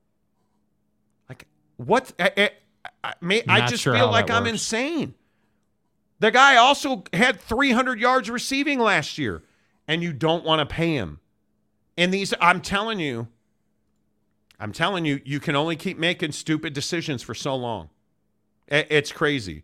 Y-Zone, anyone turning down $14 million per year gets what they get. But the problem is you're not talking about real money. $14 million in the NFL is underpaying a running back. Ezekiel Elliott was getting 15. Dalvin Cook doesn't deserve more than Ezekiel Elliott. What sense does that make? Josh Jacobs doesn't deserve more than Zeke. Yeah, he does. Absolutely he does. Yeah. In my opinion. You know, like, I don't know, man. Yeah. Scott of Greywater says it's the market, Monty. It is. It absolutely is. But I don't think, respectfully, I think that's a cop-out, though. It's the market. Well, the owners are trying to set the market. I mean, this is what it really is. The comment should have been, hey, it's the negotiation. I mean, this is classic owners versus players, right? This is classic, yes. Hey, the players believe, and rightfully so, believe that they should be paid a certain amount, and the owners are just pushing down on them, right? So that's why I say, like, if I'm a kid in high school, right, if I'm coming up in football's my sport, I don't want to be a running back. You're either a quarterback, a safety, a cornerback, or a wide receiver. Just straight up. Those are the four positions. Yeah, we'll find out. I don't know. I think it's going to be interesting to see exactly how all that plays out. Jim Choi says, how much they pay Christian McCaffrey? Christian McCaffrey. Yeah, what's he getting paid? That's a good question. His cap hit is $3.4 million this year. He'll make $12 million. He restructured his deal for $11.8 million in 2024, $12 million in 2025. And he gets, like, he has restructure, but essentially the number that matters is his cap hits are 3.4 this year, 14 next year, 14.3 in 2025. Yeah. 29 years old. He's underpaid now. Yeah. He's underpaid now. But again, a guy like this is a good example. A guy like this isn't going to complain about his money. No. Because he sees these other guys not getting paid. And he made incredible contributions in San Francisco last year. Yeah. I think he was worth that deal, no doubt about it. No doubt. Bryce Martin, I mostly blame this on Le'Veon Bell and Zeke because they both got paydays and didn't pan out. Absolutely correct. That's the truth. That I agree with. Absolutely correct. Yeah. I don't disagree with that at all. Giving the rest of the backs in the league a bad name. Yep. Elaine Tran says he's so big no one can tackle Derrick Henry. Stupid if the Titans don't pay him. He's in his prime too. He is. Yeah, Derrick Henry's one that is kind of a head scratcher too, because like you said, he's in his prime and he's an outlier. He is so big that he's a workhorse, man. You can give them what 20 carries a game, 25 carries a game. I mean, all you got to do is run the football. And now you just went out and got DeAndre Hopkins. Like what? Like why would you not? I mean, are you gonna make the run or not? Yeah, Jet Wayman, what's up, my guy? Tao King of Utah. Sup, guys? The average kicker's making more than the average running back this year in the NFL. Okay, but in my opinion, it's crazy. What am I gonna say? Idiot kickers win and lose games all the time. Correct. And you better pay the good ones. You got to pay. Yeah. Saul Goodman, the NFL basically saying my offensive line makes running backs. That's true. Yet. Los Angeles doesn't want to pay the offensive line or Justin Herbert, apparently. Mm-hmm. You know. Bryce Martin, plus, why didn't Barry Sanders win a Super Bowl or Jerome Bettis till later in his career? You need a good quarterback to even make the playoffs. Barry Sanders retired out of frustration in Detroit. Teams routinely make deep runs without 1,000-yard backs, but do they win? Do they win? I mean, look at this goes back to the Megatron situation, right? They didn't want to pay Buddy. Right? They didn't want to pay him. Nope. So what did he do? He said, all right, I'm out.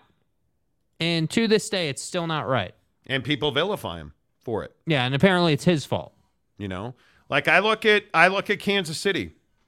Kansas City used essentially four guys to win a Super Bowl. Pacheco, Edwards-Hilaire, Jerick McKinnon, and then Patrick Mahomes. What is Patrick Mahomes if he doesn't have Pacheco behind him last year? After Edwards-Hilaire went down. Mm-hmm. Think about that. Think about the contribution that they got out of the running back position and Jerick McKinnon catching the football for 512 yards and 9 touchdowns. Yeah. And by the way, he also gave you 300 yards rushing on 72 carries and a touchdown. Like, it all depends on the system. Andy Reid's a genius. I totally get that. Mm-hmm. But it all depends on the system. It always depends on the system. And if you are going to, in my opinion, I agree that if you're going to win a Super Bowl, you better have a quarterback. Yeah. But if you are in, I don't know, who's a team that's good but not great? If you're in Buffalo, who's your best running back? Well, it's Josh Allen, right? Well, Devin Singletary. Okay, but Josh Allen had 762 yards. Devin Singletary had 819. Okay, I probably wouldn't pay Devin Singletary. Would I pay James Cook or Zach Moss? I probably would. Yeah. Right? If you look at, I don't know, look at New England. Look at all the running backs they had during Tom's time in New England. You look at theirs, like Ramondre Stevenson last year was the first time in how long that they had a real stalwart in the backfield. Well, and it's because Mac Jones only ran for 102 yards. Yeah. Right? Yeah. But you also look at the fact that Ramondre Stevenson caught 69 balls last year. Oh, Indianapolis. Buddy in Indianapolis, dude. I can't remember his name off the top of my head. Talk about a running back, right? Jonathan Taylor. Yeah, Jonathan Taylor. Dude, bro. You only played 11 games and had 861 yards, and they weren't the same without him. Right? Like, so in that situation, and maybe that's what it is. Maybe it's situational as far as like, hey, without you, what kind of team are we? Well, apparently that's not the case in Tennessee. Apparently that's not the case in San Diego, LA. What about the Rams? The Rams, another good example. You look at the Rams churn at running back. Yeah. Cam Akers last year was their leading rusher, played 15 games. They were awful last year. Yeah. Right? Like, I guess it's philosophical. I agree with everybody saying that. But I do think, generally speaking, owners are going to be as cheap as they possibly can be. They want to pay you the least amount of money. Todd James, yards are yards. Committee or one dude, yards are yards. Mike Smith says, remember years ago the fullback was a value position? Tom Rathman. Now most can only name one fullback from San Francisco. Oh, by the way, don't forget about great old Matt Suey. Mm-hmm. You don't even know who Matt Suey is. Modern football doesn't go through running backs. There are no Jim Brown, Earl Campbell, Walter Payton. Oh, I agree with that. You got to catch the football now. You have, but... The screenplay is absolutely a game changer in the NFL. But I think owners don't want to talk about pass protection either. But it's also what you said. Yeah. Tight ends. Tight ends, dude. Tight ends changed the way the running back position was valued. There's no doubt.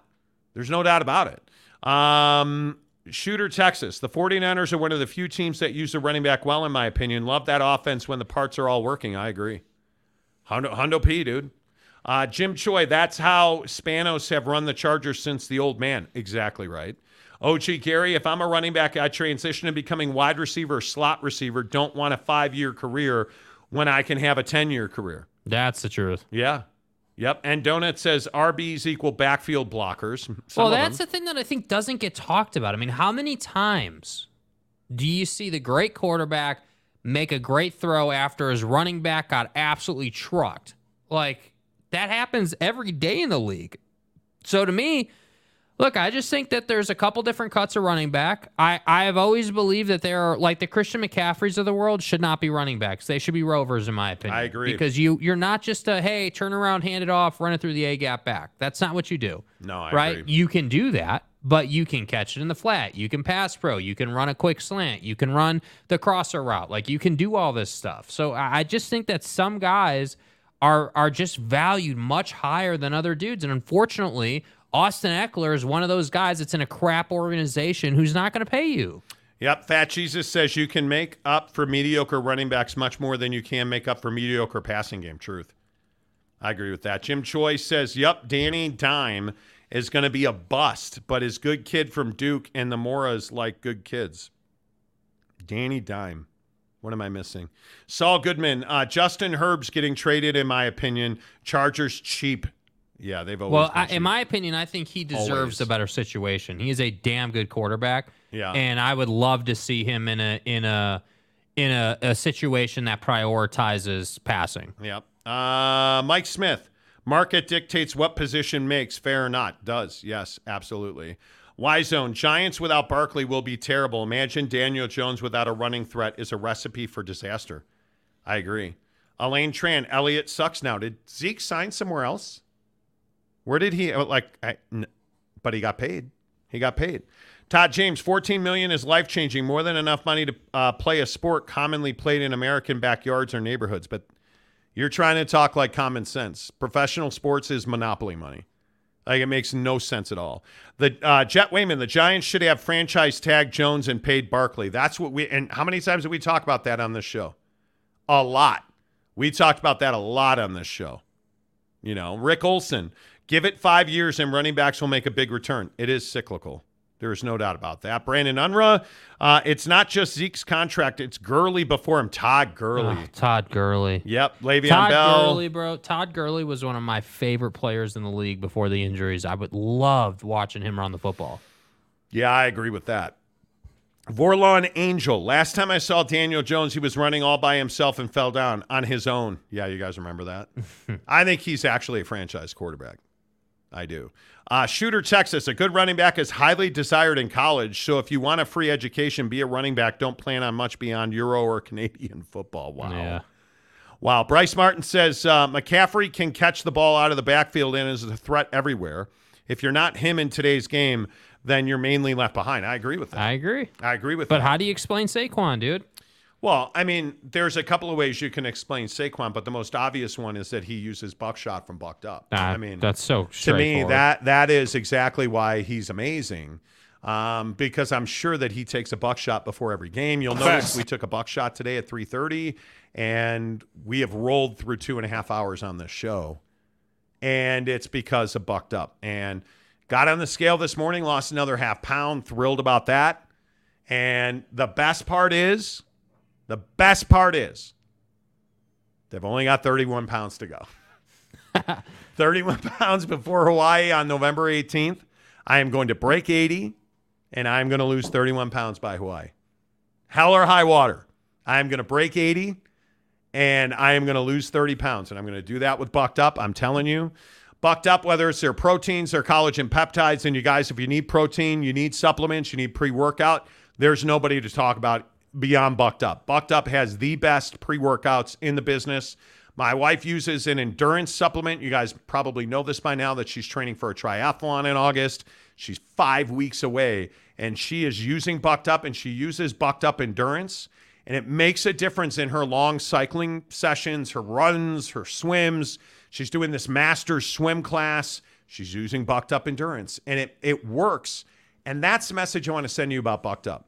When Bucked Up says, hey, use our protein, you know you're getting the best protein, whey protein isolate, by the way, because Bucked Up only delivers high-quality ingredients to give you the best nutrients, to give you the best performance.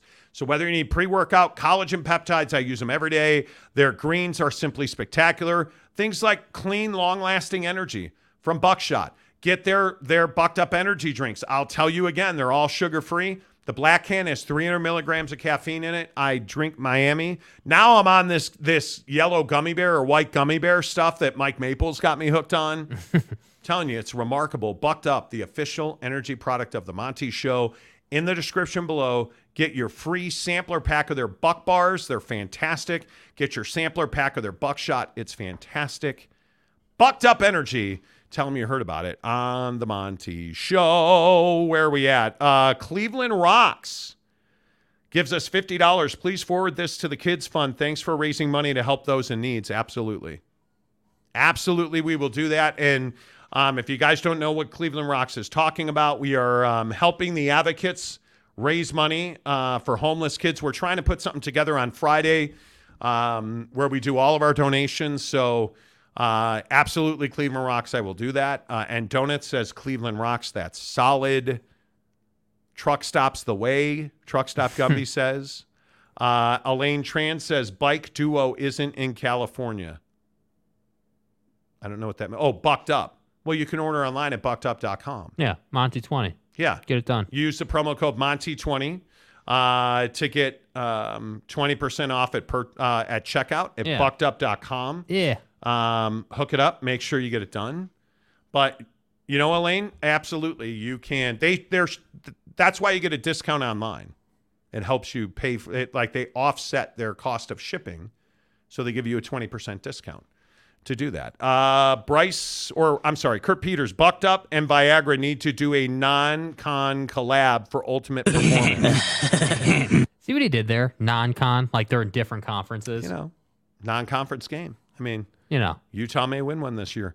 Bryce Martin, I'm going to try Bucked Up on my next 24-hour shift on the ambulance. Oh, are you a paramedic?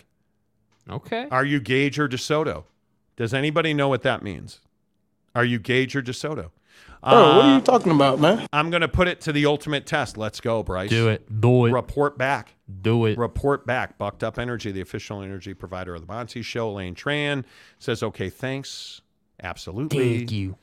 All right. Let's get to a couple of non-sports stories. Should leaving your dog's poop on the ground be a felony? Felony's probably strong. What? In France... and I would encourage you to go Google this. France is collecting DNA from all dogs now because they're tired of you letting your dog poop on the ground and not picking it up. And I don't understand this because this, in all truthfulness, this drives me crazy. Uh-huh. I hate when people leave their dog's poop on the ground. And it's an epidemic and nobody's willing to take accountability for it. Like, it's quite literally a pet peeve of mine. See what he did there. So it's we're talking about pets, and it's a pet peeve. I see what you did there. That was good. I was hoping somebody would pick up on it. Yeah. Unfortunately, you know, they don't pick up their dog poop as much as they picked up on it. See what he did there. Yeah. I think if you're a pet owner and you leave dog poop on the ground, I think you are not good. Because one, it gets other dogs sick, but two, it takes 2 seconds. You're a douche. Everybody has free dog poop bags, right? Everybody's got them. You walk your dog in any neighborhood, any park, any dog park, everybody's got them. And they're cheap on Amazon. Is it really that difficult to get a bag, bend over, pick up the dog poop, and throw it away? Is it really that difficult? This really pisses me off. I don't understand it. I think it should be a crime. And in France, they're trying to make it that. Now, a felony, let's not get carried away. But you should be fined like $25 if you don't pick up your dog poop. Yeah, I think the tough part's going to be, dog ownership changes and like who's taking, you know what I mean? Like, how are you going to prove who was walking the dog? Like, but is that my problem? It's your dog. If you hire a dog walker, you need to tell them, hey, you got to pick up the dog poop. Yeah. Yeah. Yeah. No, it's not your problem. But I just think it's a fast track for suits and lawsuits, trouble, bro. And the government sent me a fine in the mail, and it wasn't even me. They don't have evidence. Like, come on. I'm a big believer that if your dog's gonna pee on stuff, you shouldn't let your dog run around and pee on stuff, but that's what dogs do. But you should have to pick up their dog poop. Yeah. You have to do it. Todd James says it's great fertilizer, all jokes aside. It really is, though. But should it be criminal if you do not, should it be a crime? Is that too much? I think it should be a crime, yes, so that if you get caught, they can fine you, yes. Domer Wop. Hey, Domer! Hey, Monty, just stopping by. Love the show. Keep doing your thing. Oh, and lately, Kliavkoff has been reminding me of Mr. Rourke from Fantasy Island. Hiscock. Love the emergency show reference. Have you ever heard of Fantasy Island? No. Do you know who Mr. Rourke is? No. Do you know who Tattoo is? No. D-Plane! Like, he's the little dude in the crowd. Oh, what are you talking about, man? Do you know who John Gage is? No. You don't. Who the fuck is that guy? I watch it every night. I watch it every single night. Absolutely, I watch it every single night. And I love that show. I love that show. Right. I do. Emergency. And I can't remember what channel it's on. I think it's on FE TV, like Family Ion. Entertainment TV. No, not Ion. It's on like Family Entertainment TV. Let's see. You can ask people if they are gay. You can't ask people if they are Gage anymore. Why not? Johnny Gage, he was an amazing. How dare you? You know, Elaine Tran says, I have a German Spitz. Does that mean you pick up the poop? He says, I pick up after my dog. My dog caca's all over the house. I mean, you should probably get him snipped. That's how other dogs get pregnant, when you caca all over the house. That's what you mean. OG Gary, I pick up after my dog. Even people in my own community don't pick up, and now we shame them on the community Facebook page. That's right. Hard time for Fife's dump, bro. Fifi's dump. Yeah, I think you should do 7 to 10 upstate. Yeah. Send them to Rikers. They'll stop not picking up their poop. I'm doing nickel upstate. Yeah. Damn it. And donuts. I've seen little green bags on trails here in Ketchum, Idaho. Sucks. That drives me crazy. If you're going to put your dog poop in a bag, don't leave it sitting on the ground. Like, take it with you or throw it out. Kurt Meyer says, good evening, people. Good evening, Kurt. Fat Jesus, you can't ask people if they... Why? I want to ask people if they are Gage. Y-Zone says, should be the same as littering. Mike Smith says, deplane. That's right. Fantasy Island. The plane. That's right, Truck Stop Gumby. Oh, what are you talking about, man? OG Gary, $500 fine for the anti-pooper scoopers. Yeah, that's what I'm saying. Kurt Meyer says, generation gap, truly. Yeah. Facts. Elaine Tran, dogs pee to communicate. Mike Smith, they're leaving their scent, marking their areas. Mike Smith says, so do I. Yeah. God, I love you, Mike. Isn't cow poo? Cow turd. Could be. Cow poo is horrible. So there's a driving range that we go to and a little muni golf course here that's right by a sewage treatment plant, I think it's called. Dude. When the wind is blowing in the wrong direction, nah, bro. Not good, bro. Nah, no.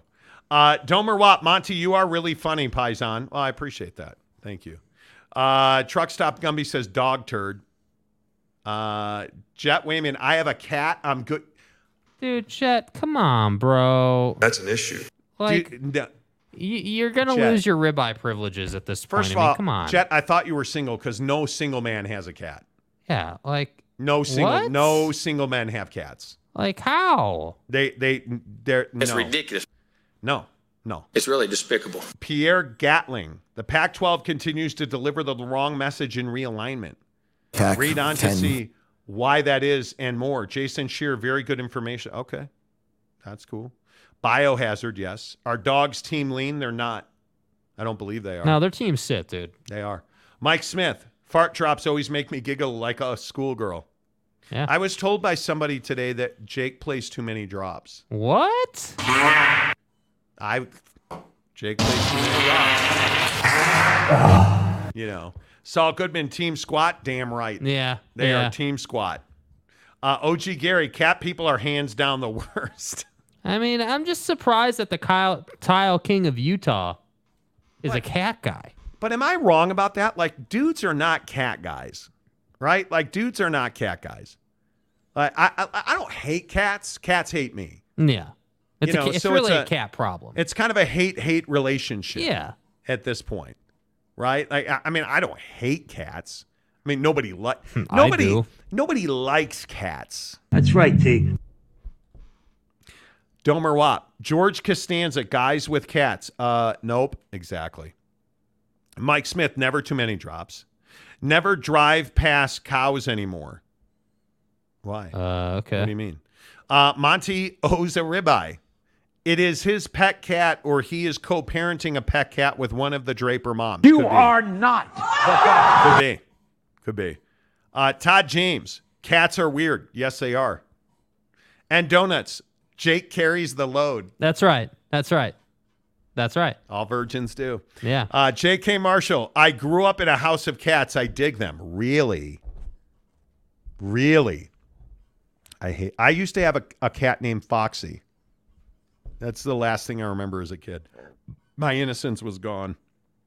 You know, no, well, okay, that's awkward now. Roger Dodger. What's up, homie? Where you been, Roger Sales? It's usually kids who don't pick up dog poo.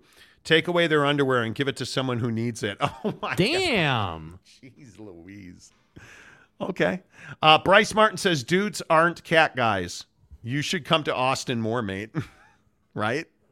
Cats are better outdoors. So we have a little community in our, you know, the Ring doorbell app? So we have this community, and it's constantly, oh, hey, my cat's lost. Aww. Hey, has anybody seen my cat? Aww. Hey, there's a loose cat in my backyard. That's what we're calling it now. Draper moms. Todd James, who wants to hear random meowing throughout the day? Not me. I can teach my dog to not bark. How does one teach it not to meow? Well, how do you get it to stop meowing right meow?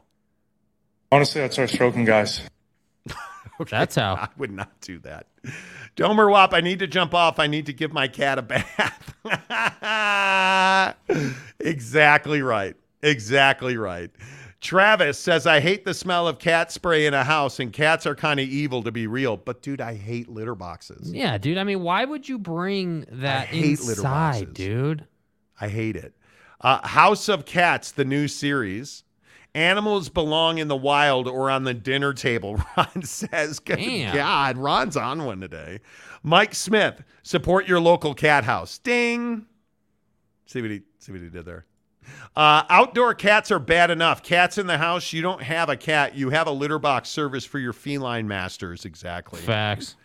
Dan, I love cats. They taste like chicken. Oh, my God. Bro. What? Roger Sales, I love cats. Taste like chicken. What am I missing? What did I miss? I must have missed something. I don't know. Monteo's a ribeye. Cat houses smell funny. Kurt Peters, my favorite Chinese restaurant was no. J.K. Marshall. No. I'm not reading that. It's not like dogs smell great, but they don't smell bad. My dog doesn't smell like anything. Yeah, and like dogs are at least relatable. You know, like you can like talk to your dog. Cats are just elitist. Oh, God. Fat Jesus. Cats and blue cheese all day, baby. No, dude. No. No. Yeah, no way, dude. No. Travis, cat litter is definitely an acquired smell. Then if the cat is spraying carpet and drywall, it's almost unbearable. My God. Dude, God. Why? Man, dude. Why? Truck Stop Gumby says, some smell like the seafood market. Oh, Truck Stop Gumby says, suddenly I'm craving Super Chicks. Yes. Jet Wayman, bro. My cat was raised with 2 dogs. He has very good manners. He goes outside to do his business, doesn't he? See, now that's more like some Jet energy. That's better. Jet's like, I'm a cat guy, but that cat's going to take his ass outside. J.K. Marshall says dogs are too clingy. No. What would I do without you? Saul Goodman, anybody mistaken cat food for tuna once? Nope. Never. And donuts. Then you have bird people. Oh my God! What's worse, cat people or bird people? Oh my God! People with birds? Yeah. No. Salt person Tennessee. Nah, I'm fine. If you know a cat, if you know a bird person, give them a cat. That'll take care of the bird person. Travis, I heard Subway mistakes tuna for something. Jury's still out on that though. Oh. Wow. Mike Smith, do cats and beavers taste like chicken? Stop! Bro. I've decided to join you all for the last 13 minutes of the show, Aaron Wilson says. Right on time, Aaron. Hope you got that whiskey handy. Yeah. Matt Ritson, I love my cat over dog barks all day. To take a dump in the middle of the carpet, cat knows where the litter box is. Wow. Okay. Ron Loney, people can't provide for their kids and then they want a pet? Really? Dude. Dude, get off the soapbox, please. Todd James, especially parrots, they talk back. Creeps me out. Totally creeps me out. One more. Gary, take the cat back to the Humane Society. Problem solved. Wow. All right. Can we talk about who your favorite actor is? Because I got to tell you, Mrs. Monty drugged me by the teat to go and see Mission Impossible over the weekend. Mm-hmm. Sunday, when it was like 137 degrees out, because isn't it always these days? Yeah. We went and saw Mission Impossible, the new one, and it was amazing. It was everything you wanted. Tom Cruise was awesome. And I know everybody's going to be like, bro, Scientology. Scientology, mother... I get it. L. Ron Hubbard, I get it. He's dead too. God bless. My point is, Tom Cruise is one of my favorite actors. Whether it is Top Gun, Mission Impossible, he is a phenomenal stunt actor.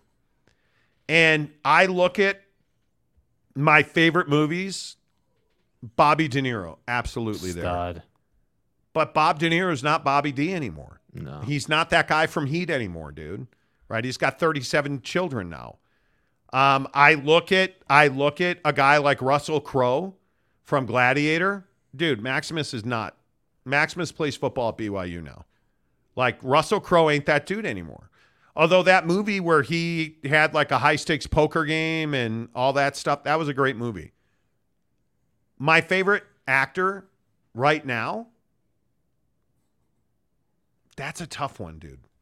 I think Tom Cruise has to be in the conversation. Mm-hmm. Who you got? I'd probably go Cillian Murphy right now. I think that's a really solid choice. He's up there. I think, I found him in Peaky Blinders, obviously. Great show. Yeah, phenomenal show, super relatable. But I have to say, expectations for Oppenheimer, right? Expectations. Huge. Expectations. I mean, obviously... I've just become a Christopher Nolan fanatic. Love the guy. Love the way he makes movies. Love the feel, the vibe. Like, just a huge fan. And yeah, it's movies like Oppenheimer where folks like Cillian Murphy, make your legacy, right? I mean, this is one of those movies where you got to perform. And absolutely, you're damn right. I'm paying extra to see it in IMAX because that's how it was meant to be seen. So for me, that's probably who I'd go with right now. I love Emily Blunt. On the ladies' side, big fan of hers, but there's a lot of choices. I think Cillian Murphy's a really good one. Peaky Blinders is one of the best shows ever. Yeah. Tom Hardy is there for me, too. Love Tom Hardy. Depends on the role. Hasn't really done a lot, though. Jeremy Renner. Jeremy Renner, definitely. Now, I don't know if he can act as well as he used to, but we'll see. Let's see. What do you guys? Wow, look at all you guys. Tom Cruise is crazy as fuck, but really good in most movies. He's a great actor, though. Yeah. I didn't say who's my best human being. Who's your favorite actor? Jet Wayman, the cat for real. I don't have a litter box. He basically is a pup in a cat's body. Okay. Domer Watt, the show is lit. Thank you. Domer. Oh. Alan Alda, favorite actor. Stop. Oh, MASH. Do, do, do, do, do, do, do. Have you ever seen an episode of MASH? No. Fucking asshole. Shooter, Texas. Already read that one. Kurt Peters. Scientology must be real. The dude doesn't age. Seriously. Truck Stop Gumby says Tommy Lee Jones. Okay. Monty O's a ribeye. Tom knows what he's doing. Yes, he does. Even though he broke his ankle on that film. Brendan Fraser and Bruce Willis, Jorge says. I don't disagree with Bruce Willis. Love that dude. Jeremy Callahan, are you not entertained? Seriously bro. I love that movie. Oh, DiCaprio, certainly. Oh, Leonardo DiCaprio? Certainly, for sure. Certainly. Saul Goodman, mine is Bob Odenkirk. See what he did there? Like, because Better Call Saul. Okay. Gary Oldman is so underrated in my opinion. Same for Vigo. Gary Oldman in The Fifth Element.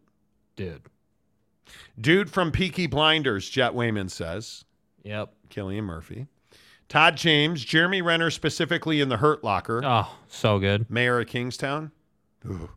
Peaky Blinders, Aaron Wilson says 8 out of 10.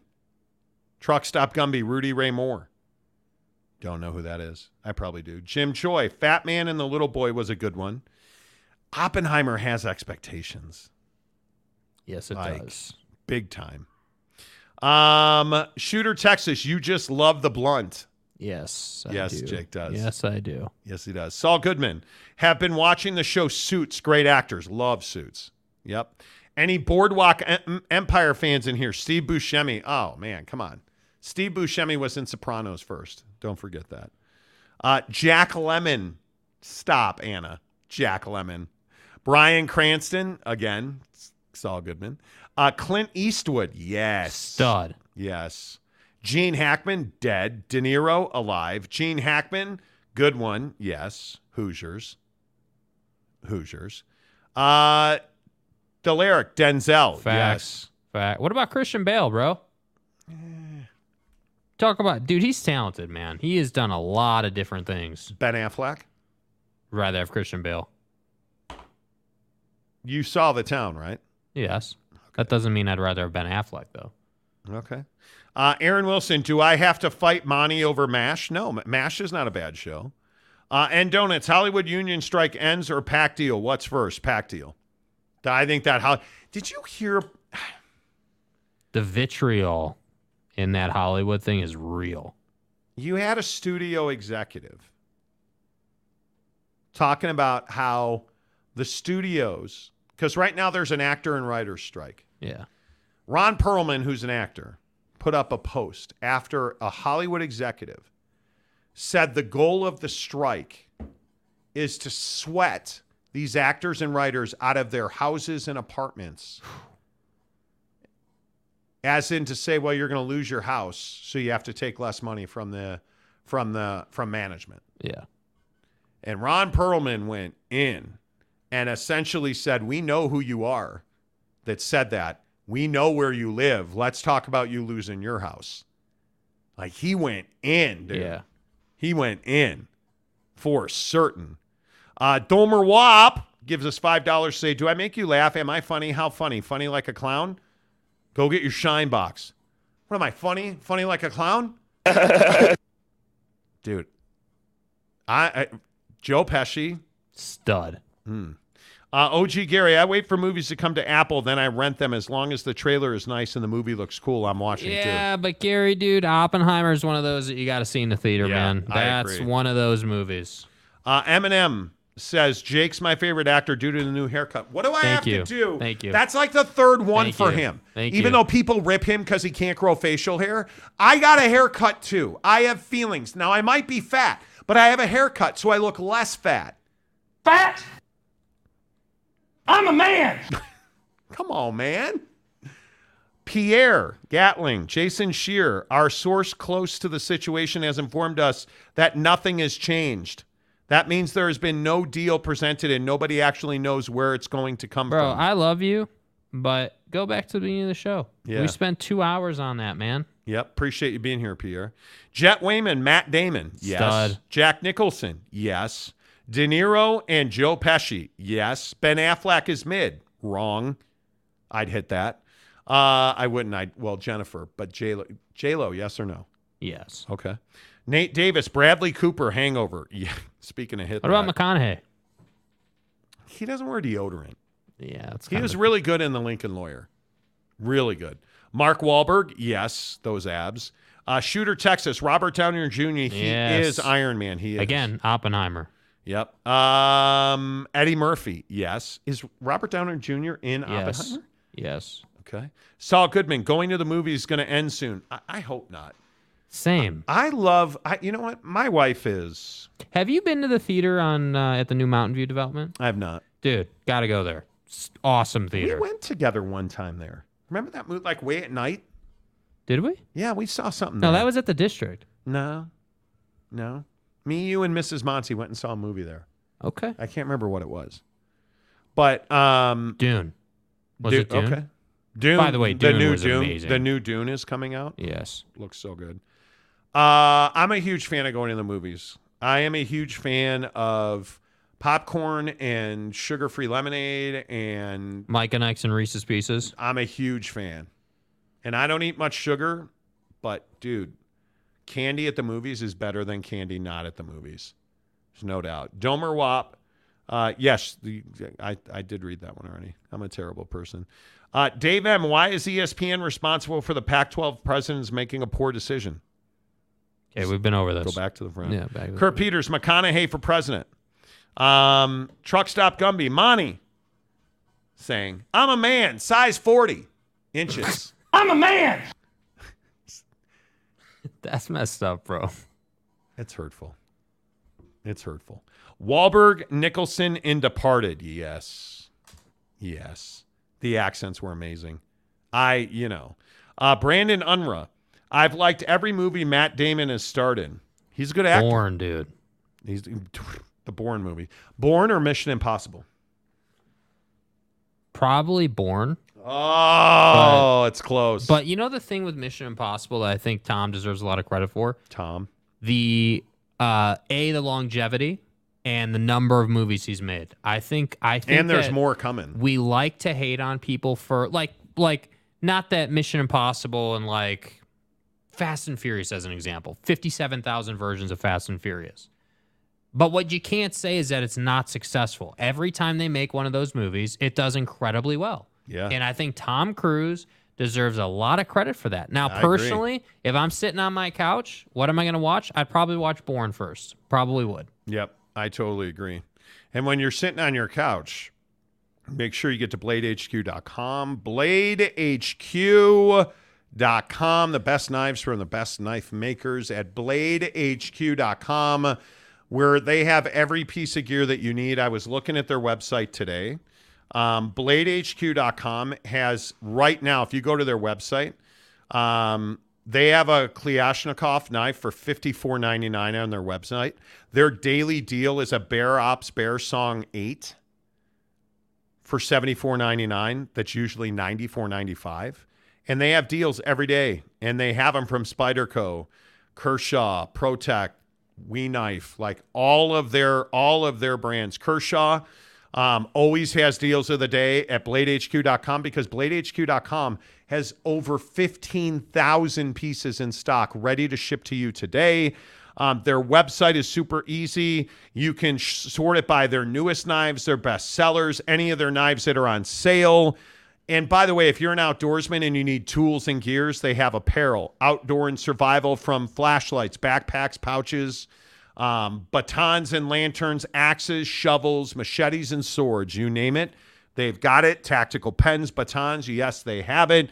Gerbers, Swiss Army knives, Leatherman. They've got everything you need.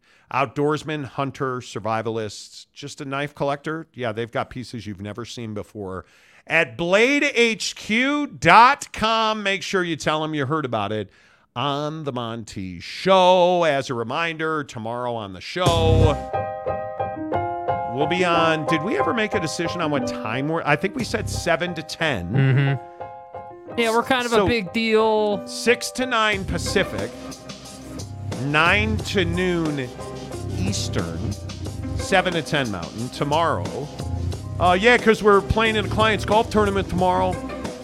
Yeah, let's go. That's tomorrow on the show. Until which time, say goodbye, Jake. Goodbye, Jake.